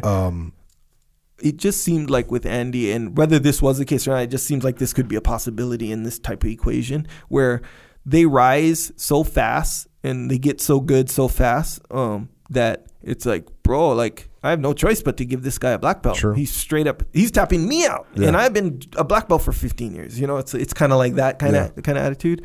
But yeah, so it's not like a apples to apples two-way street in that, yeah, way, I guess. But it's true though. Yeah, you're right. Yeah. So I couldn't be like, oh well, I'm just gonna have to wait until Echo taps me out to get his black belt. Cause when is that gonna happen, right? Yeah. Could it happen today? Sure, it could happen today, but you might not tap me out for another 2 years, yeah, right? I mean, like that's the reality of the situation. You might tap me out tonight, right? I make a mistake, you get a good move, it can happen, but it might take a long time. I mean, there's people that have never tapped me out, and you know, it just happens. Right. Like it doesn't mean that they're not worthy of, you know, exactly. Their rank. Doesn't matter. Doesn't mean that. So that's one of those things where I had to kind of recognize that, you know, we're better now than we were then. But to counter that argument, everyone's better now than we were then. Yeah. So probably a good purple belt right now would be able to beat me as a black belt 14 years ago, right? A modern, yeah, purple belt. Yeah. A modern purple. Like, do you watch the Worlds? You watch, yeah, the kids at the Worlds. The purple belts at the Worlds are savages, yes, sir, right? They are. When you compare them, especially to a black belt from 14 years ago. Yeah. 14 years ago is a long time ago. Yeah. The game has evolved a lot. Yep. But so you were not expecting it all when we were able to do that. You know, so what I did was I ran it because you were ready. And I was like, okay, you know, Echo's good to go. You should be having his black belt. I will watch you roll. That's another thing I would evaluate is how you roll with other people, not just with me. Because that's not fair either, right? Because how does your game match up with me? Not very well. Not the best way, yeah, you know? And I would watch you roll with someone that's good with me, and I'm like, you're doing better against that person. Yeah. So then and it's the same thing with everyone. Like, you watch them roll and you go, you know, you're killing this person or you're killing that person. Yeah. And even though you're not killing me, that person's giving me a hard time. So therefore, it's just your game doesn't match well with me, which, yeah, doesn't mean that you're not ready. Yeah. It just means it's a bad matchup. Yeah. Yeah. It's not linear like that for sure. So, so it was awesome to have that go down. I know it was a long haul. We're not into making stuff easy. No, sir, around you're here. Not. So what's the future hold for Echo Charles at this time? Oh, man, for what? For jiu-jitsu, the same. I feel like it's like, so jiu-jitsu, and thinking back on it, and I kind of had these feelings even kind of coming up for 14 years. Where white belt, you're just like you're like toddler, kindergarten, you know, kind of, you know, and then you get through blue belt and purple belt, you're like, you know, elementary, intermediate, junior high, high school, and then brown belt is kind of like college. You know, you sort of feel like you're an adult, and you're in there, you can do some good things, you know, have an impact on the world in college. I'm talking about in college. And then, but you're just learning. You should be learning in there. And then you get black belt. It's like you graduated from college. Now you got to go function in the real world now, you know? So it's like, man, in a way people say, oh, jiu-jitsu just begins at black belt. And yeah, in that way, it totally does. It does. And that's not to mention all the little superficial things that kind of come, good and bad, by the way, that come with it. Like, When you're a black belt, okay, so if you're not a black belt and you tap out a black belt, that's a good feeling. Mm-hmm. You know, it's like one of those little things in your mind that you're like, I tapped out a black belt before, you know, kind of thing. Mm-hmm. So now you have that kind of target on your back, if you want to put it that way. You're going to give other people that good feeling. Yes. You're a target for that. Yeah. So people, you can tell people's attitude when they roll with you is a little bit different. It might be an illusion, but I feel like it's different. Like physically. Yeah. And then that's not to mention, like, you know, the stuff that maybe the other black belts might have, like, oh, Echo's black belt. Like, I don't know if it's them expecting me to, like, I'm a black belt now, so I'm going to put it on you or what. But every once in a while I'll feel a little something like, oh, you seem like this role means a little bit more now than it does before. It's like I get that feeling sometimes. Interesting. Not all the time, but there's that. But, yeah, like how we were talking yesterday or whatever, it's like it doesn't really change anything, you know, like just because my belt happens to be a different color. It's like you're as good as you are. That doesn't make your jiu-jitsu game any better. No, sir, it does not. But the future, I just keep training, you know, I guess. I mean, in most ways, I feel like the pressure is sort of off. And more so than it's off, it's more like I'm not susceptible to that wacky way of thinking, like, oh, when am I going to get promoted? Oh, did I perform well? So Dean and Jocko saw, you know. The pressure that I feel, which is a good pressure, is like when you're a black belt, man, you got to maintain. Yeah. You got to maintain. You got to train. You got to maintain. You don't want to be rolling. You don't want to put a black belt on and not represent and not have the skills, man. 100%. So and now to look, me, you're that not, doesn't mean you're going to win every time. Like there's people that are training more than you and you're doing stuff and it's like, but you should have black belt level skills. Yeah. Period. End of story. Yeah. Period. End of story. And I think that makes it I guess it depends on what you mean, but I think that makes it easier for you. Like how you say it's good pressure. It's like, it's not even, it's more of like it's like a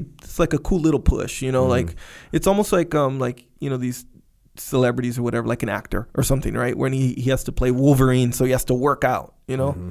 It's like, bro, you got to be Wolverine on this movie, so work out. He's like, okay, of course, you know, kind of thing. Rather than, let's say you didn't have the movie, but you still got to work out. It's, you know, it's kind of different. So, yeah, like training more and maintaining kind of the, you know, the standard or whatever. I feel like it's like easier. Akbar. Yes. You know Akbar? Oh, yeah. For those of you that don't know Akbar, he's this awesome fighter and crazy jiu-jitsu.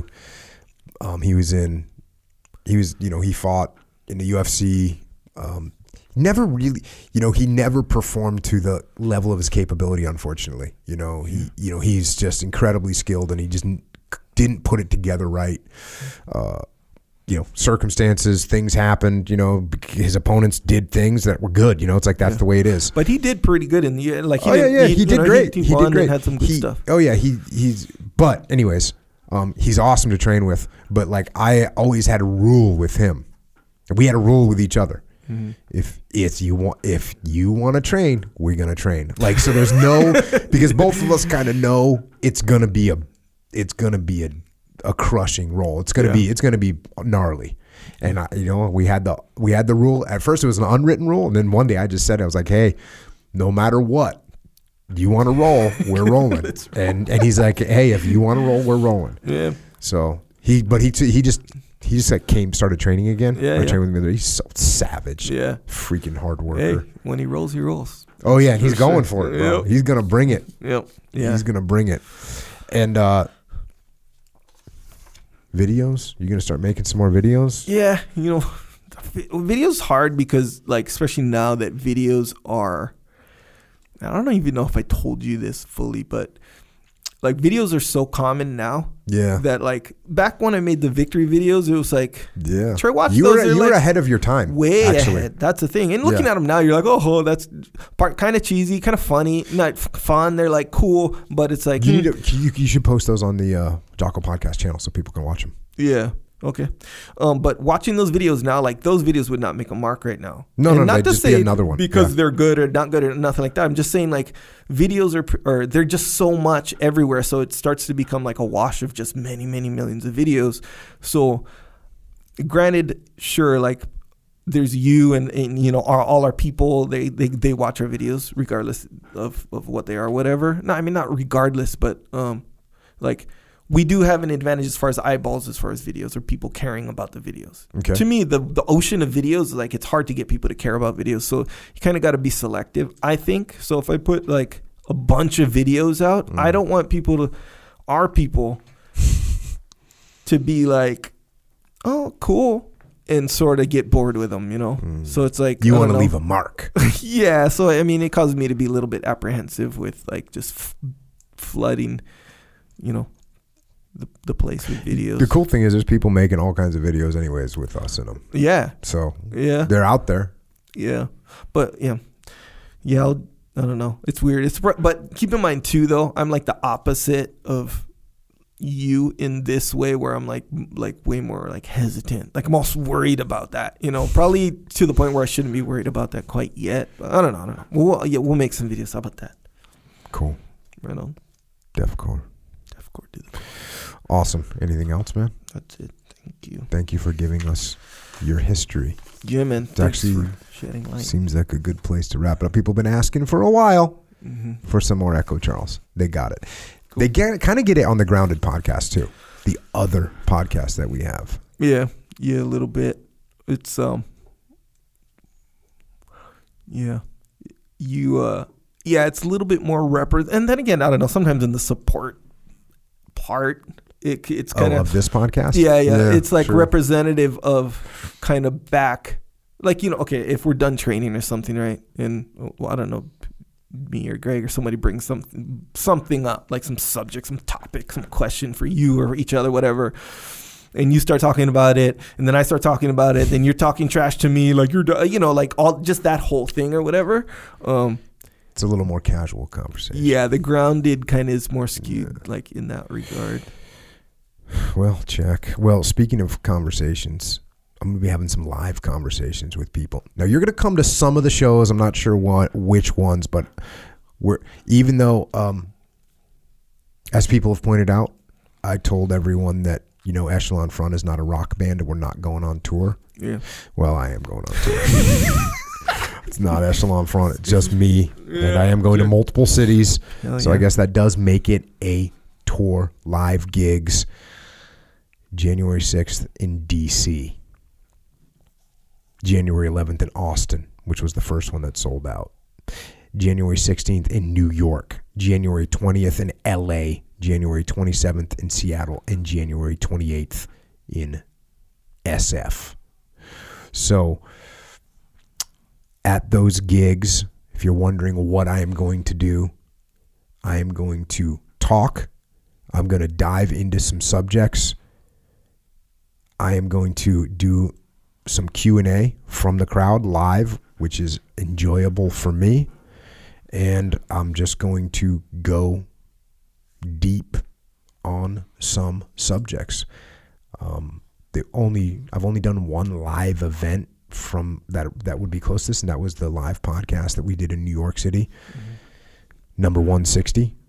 And this isn't going to be a podcast, and I'm not going to, well, we might turn these into podcasts. We might take a compilation of some of the questions or take a compilation of some of the things that I cover and make them into a podcast, but not all of it will be in a podcast.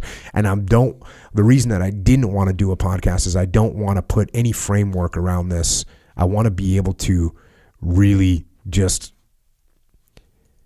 go and get after it with no framework and just be able to get after it hard. And I know I have no real other way of saying it. That's what I want to do is I want to go hard on these events and with no framework and make it happen. So that's what I'm doing.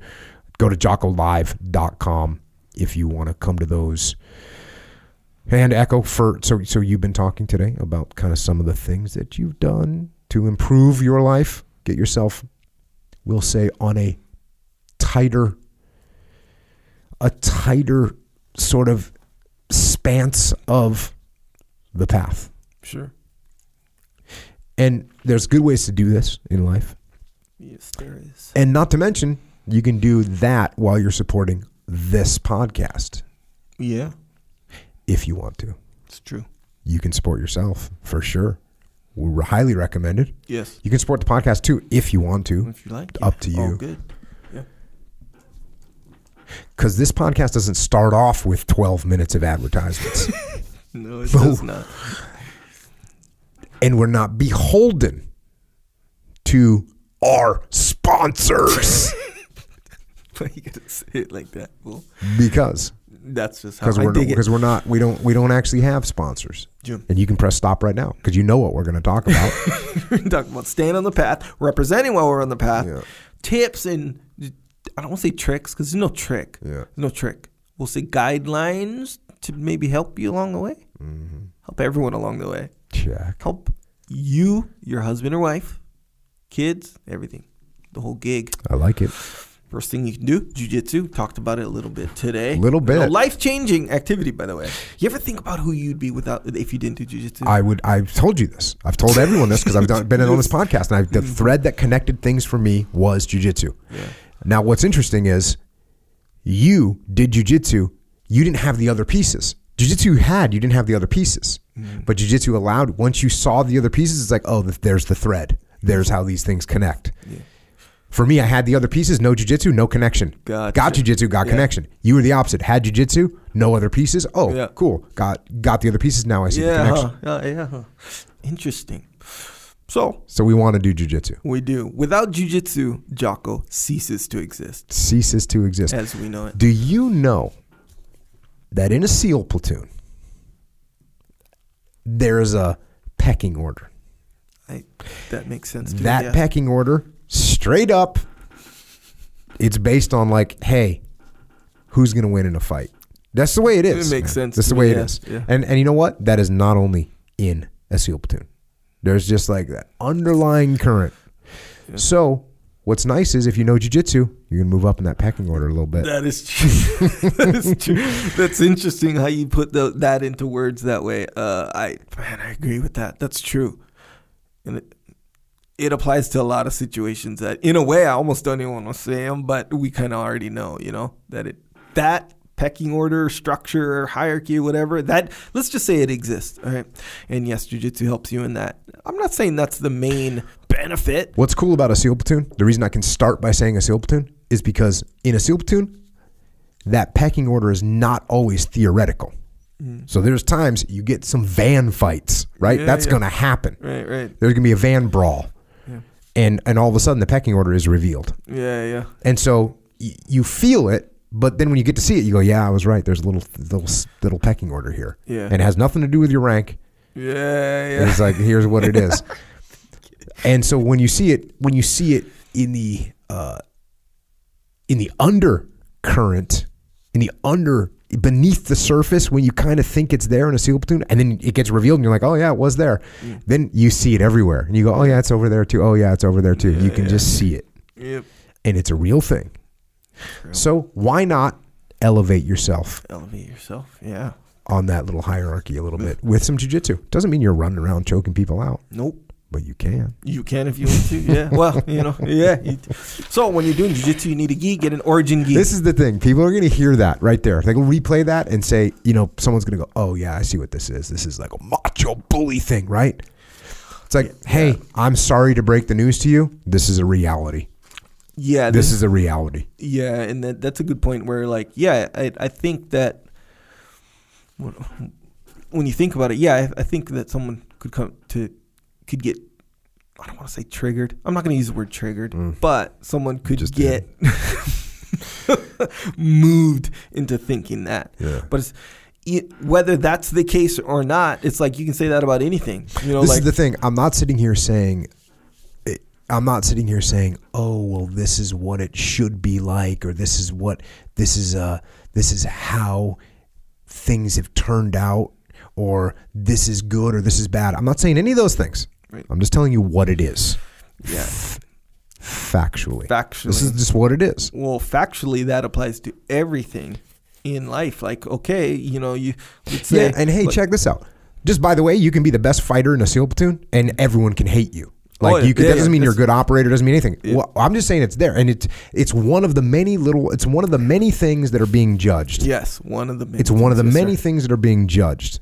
It's one of the many games that are being played. It's one of the many little hierarchies that are existing. Okay. So why not elevate yourself in that game? Yes. That's my question. The reason to not elevate, there are no good reasons to not elevate. Yeah. Because when you elevate yourself in that game, it actually will elevate you in other games in your life. Yeah. So train jiu-jitsu, people. Yeah. This isn't, by the way, this isn't 1995 when I started jiu-jitsu and you had to, you were lucky if there was a jiu-jitsu school somewhere around you. This is America in 2020, and there are jiu-jitsu schools everywhere. Or you can go online and you can go to YouTube for free and watch jiu-jitsu and get some of your friends to roll around on a carpet, and you can learn some jiu-jitsu. Learn some jiu-jitsu. 100%. Get yourself an Origin gi. Yep. Because you're going to need one for jiu-jitsu. Yep. Yeah, it was funny because, you know, I don't train gi as much, right? So it's been a while when we were involved in the promotion of Andy Burke. Mm-hmm.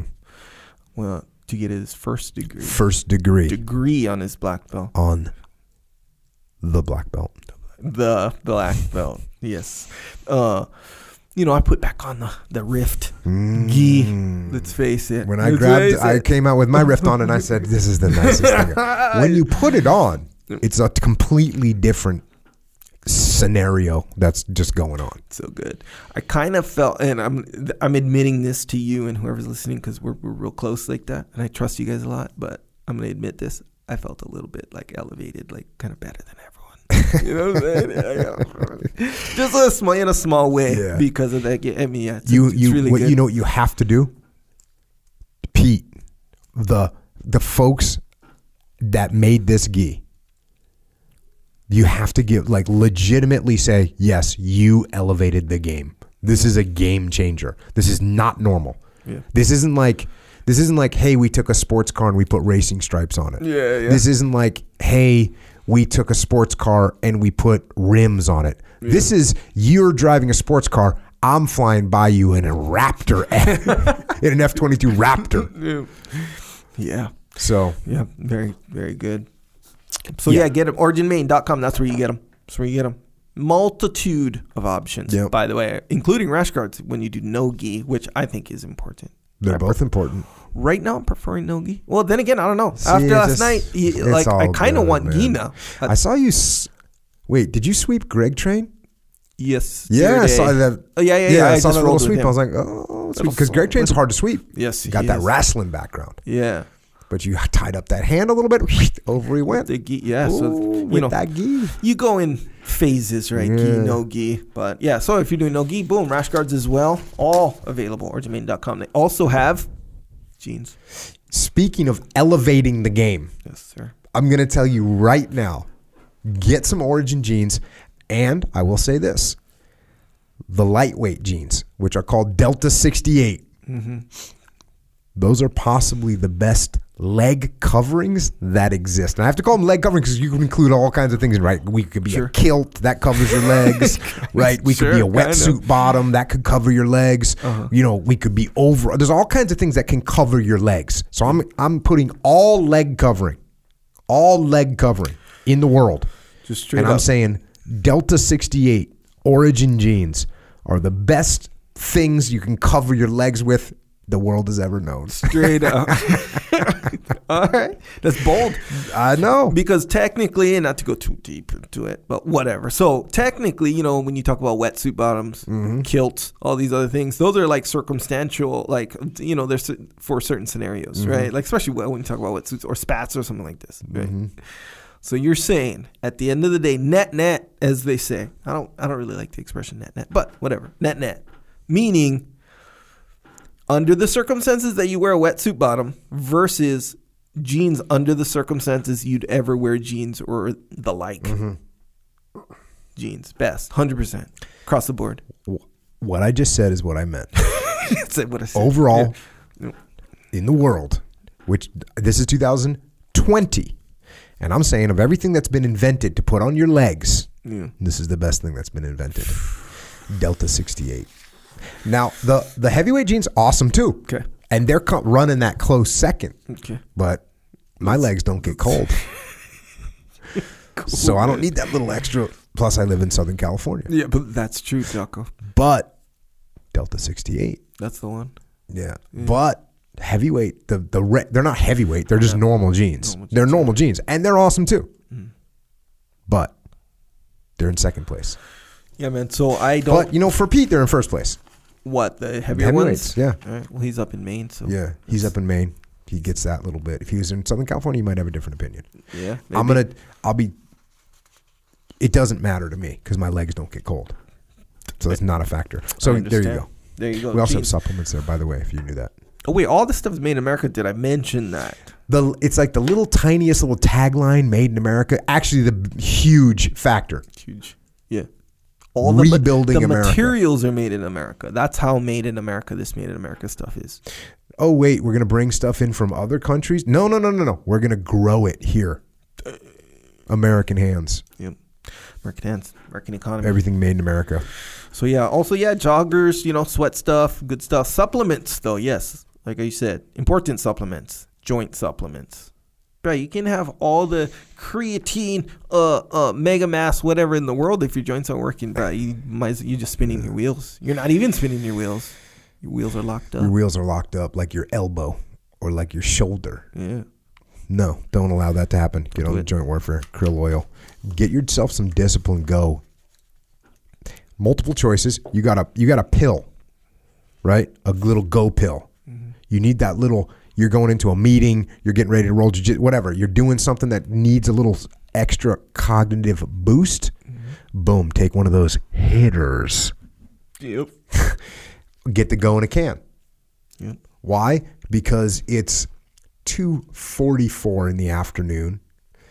You're been up early. It was leg day. You were up late. You're feeling a little bit of a drag. Cool. Mm-hmm. Crack that open and you're on fire. Ready to destroy the world. Dig it. Also, milk protein, additional protein in the form of a lovely dessert. I said it. But yeah, good. There's some chocolate, peanut butter. I think is that heavily in the rotation right now? Heavily in the rotation. Somebody told me to mix strawberry and peanut butter. Have you done that? Was that you that told me to do that? I have not done strawberry and peanut butter. Like that peanut butter, peanut butter and jelly sandwich. Yeah, I'm gonna try it at some point. No, well, I think what I did was I had chocolate with, yeah, I don't know. I don't remember. If I did, that was a long time ago, and my mind's not even on that right now. I remember mixing a banana with a strawberry, and that was something. Yeah, that's going to be good. Yeah. Either way, it's all good, and, you know, some people, they prefer just the vanilla. My middle daughter is in college right now, and she sends me little videos or pictures. Sure. And you know, she sends me one that says, literally a strawberry milkshake. There you go. So anyways, that's my daughter. Yeah. And that's Malk. And she's in college studying nutrition. That's what she's studying. Yeah, yeah. STEM. So the world makes sense. Yeah. Mm-hmm. Wait, STEM. Yeah. Science. Yeah, that's right. Tech. Science. And, you know, that thing. Yes. Okay. Yeah, man. Cool. She's in there. Yeah. Studying that nutrition. So she's giving me feedback. It's good. And you know what feedback she gives me? She's like surprised that the ingredients are good. Oh, okay. It's like, oh, you really did good. And I'm like. All telling you. Yeah, yeah. As if like, I didn't make it. Yeah, no. You know, she's surprised. Yeah. That's what your kids think you're an idiot. Mm-hmm. I'm like, well, thank you, darling. Yeah, very nice of you. Also, Jocko White Tea. If you like deadlifting, or if you don't like deadlifting, you probably don't like deadlifting because you can't deadlift that much. Yeah. As soon as you can deadlift 8,000 pounds, you like it more. Oh, yeah. Big time. Take it from me. But yeah, certified organic too, by the way. So yeah, get that. All that, OriginMain.com. Also, Jocko is a store. It's called Jocko Store. You can get Jocko White Tea at this store too, by the way. But, or should I say, and there's shirts. If you want to represent Discipline Equals Freedom, Good is a good one. That one has that one's one that won't ever go away. You need that concept, good, for the rest of your life. Some people have gotten tattoos that just say good. And I understand. 100% understand. I dig it. It was a good move. We also have hats. Yeah. Truckers hats. Beanies. Hoodies. Good stuff there. Yeah, very good. So, yeah, if you want to represent while you're on the path, joccostore.com. Also, subscribe if you haven't already on Stitcher and iTunes, Google Play. You know, is it important to subscribe? Hey, you know what? You be the judge, whatever you like. But I think it's conducive to remaining on the path. I think so. Just subscribe. Boom. Click subscribe. Boom. You're in the game. That's a good question. Is it a good idea to, is it important to subscribe? Subscribe to the podcast so you know that it's out. Yeah, sure. Don't forget that we also have the Grounded podcast. And we also have the Warrior Kid podcast, which there's 4 new episodes right before Christmas were uploaded. So check out the Warrior Kid podcast, and you can also get some Warrior Kid soap from young Aiden, who's making soap on his farm so that you can stay clean. Very nice. Mm-hmm. Actually, that's good soap too, which I haven't mentioned in a while. It's not this decorative table piece. No, it's functional. It's actual for real soap that you use, you know. It's funny. I watched my boy with it. He's pretty good. Branding. From Aiden, right? We're not mad at the branding. Like he wraps them in these little burlap things. Oh, yeah. It's like, oh, it's legit. It's like, oh, yeah, this came from a farm. A kid made this. A kid that's super squared away. Yeah. It looks kind of rustic. You know how many, that's the reason I said branding in a funny way is because people talk about, hey, we need to work on our branding. Yeah. You know what his branding is? Doing his job. Yeah, yeah. Making the stuff that works and functionally is he's able to produce. Yeah. That's what it is. And he gets it to you. Boom. Yeah. When it shows up. Boom. Good job, Aiden. Keep it up. Mm-hmm. Yes, it is true. Yeah, I use that. That's heavy in the rotation too. Both kinds, Jocko and Trooper. Mm-hmm. So what's the one that is coming out, or the antibacterial? Yeah, there's one that's coming out. Antibacterial, antimicrobial, Hell yeah. Microbial? Yeah, microbial. It's anti that. Yeah. Yeah. And it's got a really good name. Did I tell you the name? You did. I'm drawing a blank. Hit me with it again. Killer soap.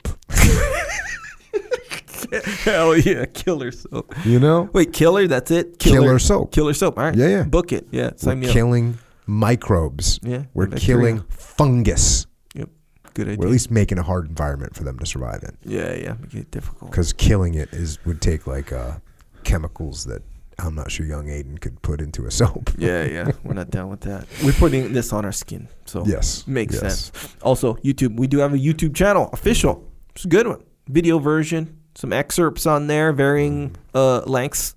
We'll just leave it at that. Mm-hmm. And, you know, some enhanced excerpts every once in a while, too. It's good. It's cool, YouTube, if you want to, you know, if that's how you listen to the podcast, or should I say watch it, we do have a YouTube channel. So, yeah. I would say subscribe now, but, man, YouTube, actually, yeah, you want to subscribe. That seems like a good place to subscribe, because then you have it in your, what it does then YouTube's kind of telling you, A, when a new podcast comes out or a new video comes out. Right. And B, it kind of involves that whole algorithm. Yeah. So it's showing you like, oh, this video, here, you'll like this one. Right, right. Which seems smart. Yeah. Because if you like the podcast, maybe you like some other thing that they figured out that other people are listening to. Right. Yeah, not to mention ease of access as well. If you're like, hey, let me, you know, if you want to revisit one, or someone told you about like a video excerpt, it's like easy. You can kind of click on your little subscriptions or whatever, rather than going through YouTube, search. Let me see. Is that the one? Is that the one? You know what I'm saying? Just subscribe to YouTube. But if you really want to be in the game and get alerted, there's that bell thing you can click on the little bell, get alerted every time. Boom. You really want to be alerted. Do that, man. Psychological warfare.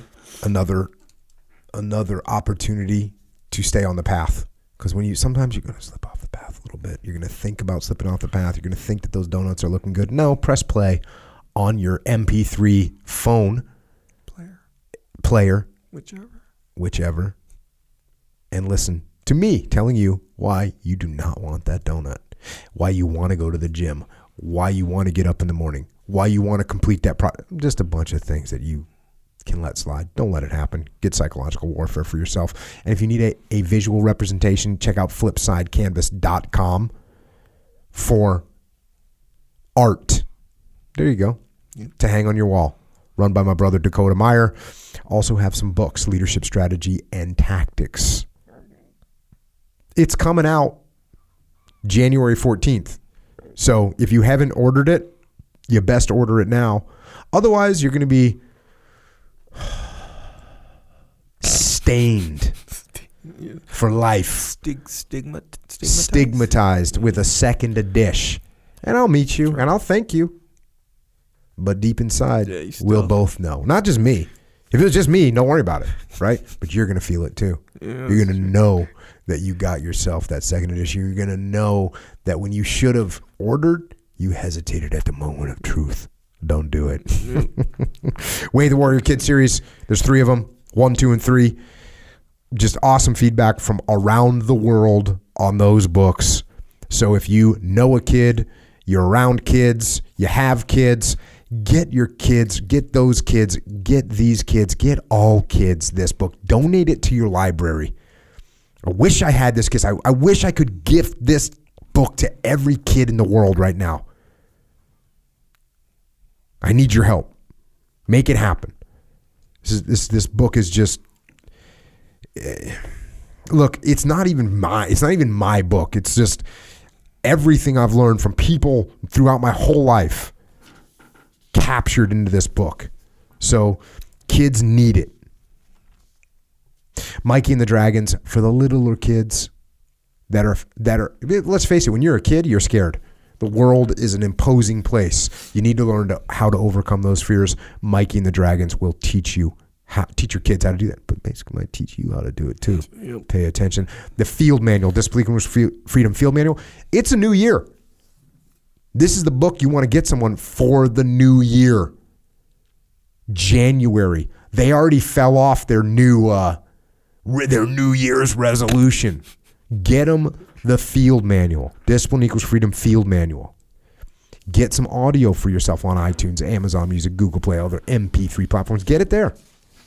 And then, of course, Extreme Ownership and the Dichotomy of Leadership that I wrote with my brother Leif Babin, where you will learn the fundamental principles of leadership. And then we also have Echelon Front, which is our leadership consulting company where we solve problems through leadership. If you want me or someone from the Echelon Front team to come and talk to your company, to come and work with your company, go to EchelonFront.com. We also have EF Online, which is, look, leadership is a really complex thing. And yet it's simple. So how do you get information to people? Look, some people can read. I get it. Some people can grasp information from reading, but not everyone does. Sure, you can get everyone on your team, get them Extreme Ownership, get them the Leadership Strategy and Tactics, get them the Dichotomy of Leadership. That's awesome. Some people aren't going to absorb it that way. And even if they do absorb it that way, they need repetition. They need to see it again from a different angle. They need to actually practice it. Go to EFOnline.com, where you get repetition, you get to see different angles, and you get to practice leadership situations. Interactive. EFOnline.com. If you want to come to a leadership event with us, go to ExtremeOwnership.com. This is a leadership event we do. We are doing it in 2020. We're doing it in Orlando, we're doing it in Dallas, and we're doing it in Phoenix. So if you want to come, keep checking extremeownership.com for details there. All of these events have sold out, and these are going to sell out too. So get in on it early. And last, we have EF Overwatch and EF Legion, where we are taking leaders from every level of the military and placing them into civilian companies so that they can use those leadership skills that they have. They can learn the industry specifics when they show up. That's no factor. Military people are trainable, but these are folks that understand the principles of extreme ownership and the dichotomy of leadership and the laws of combat, and they will help you and your company. Go to EFOverwatch.com or EFLegion.com. And then if you still want to hear more from Echo Charles and me, well, we are available on the interwebs, on Twitter, on Instagram, and on La Fasashebohash. Echo is at Echo Charles, and I am at Jocko Willink. Once again, thank you to Echo Charles for pressing record. But more important, thank you for being humble and for having my back and supporting this podcast. You do everything for the podcast except for the little part that I do. So everything on the backside is awesome.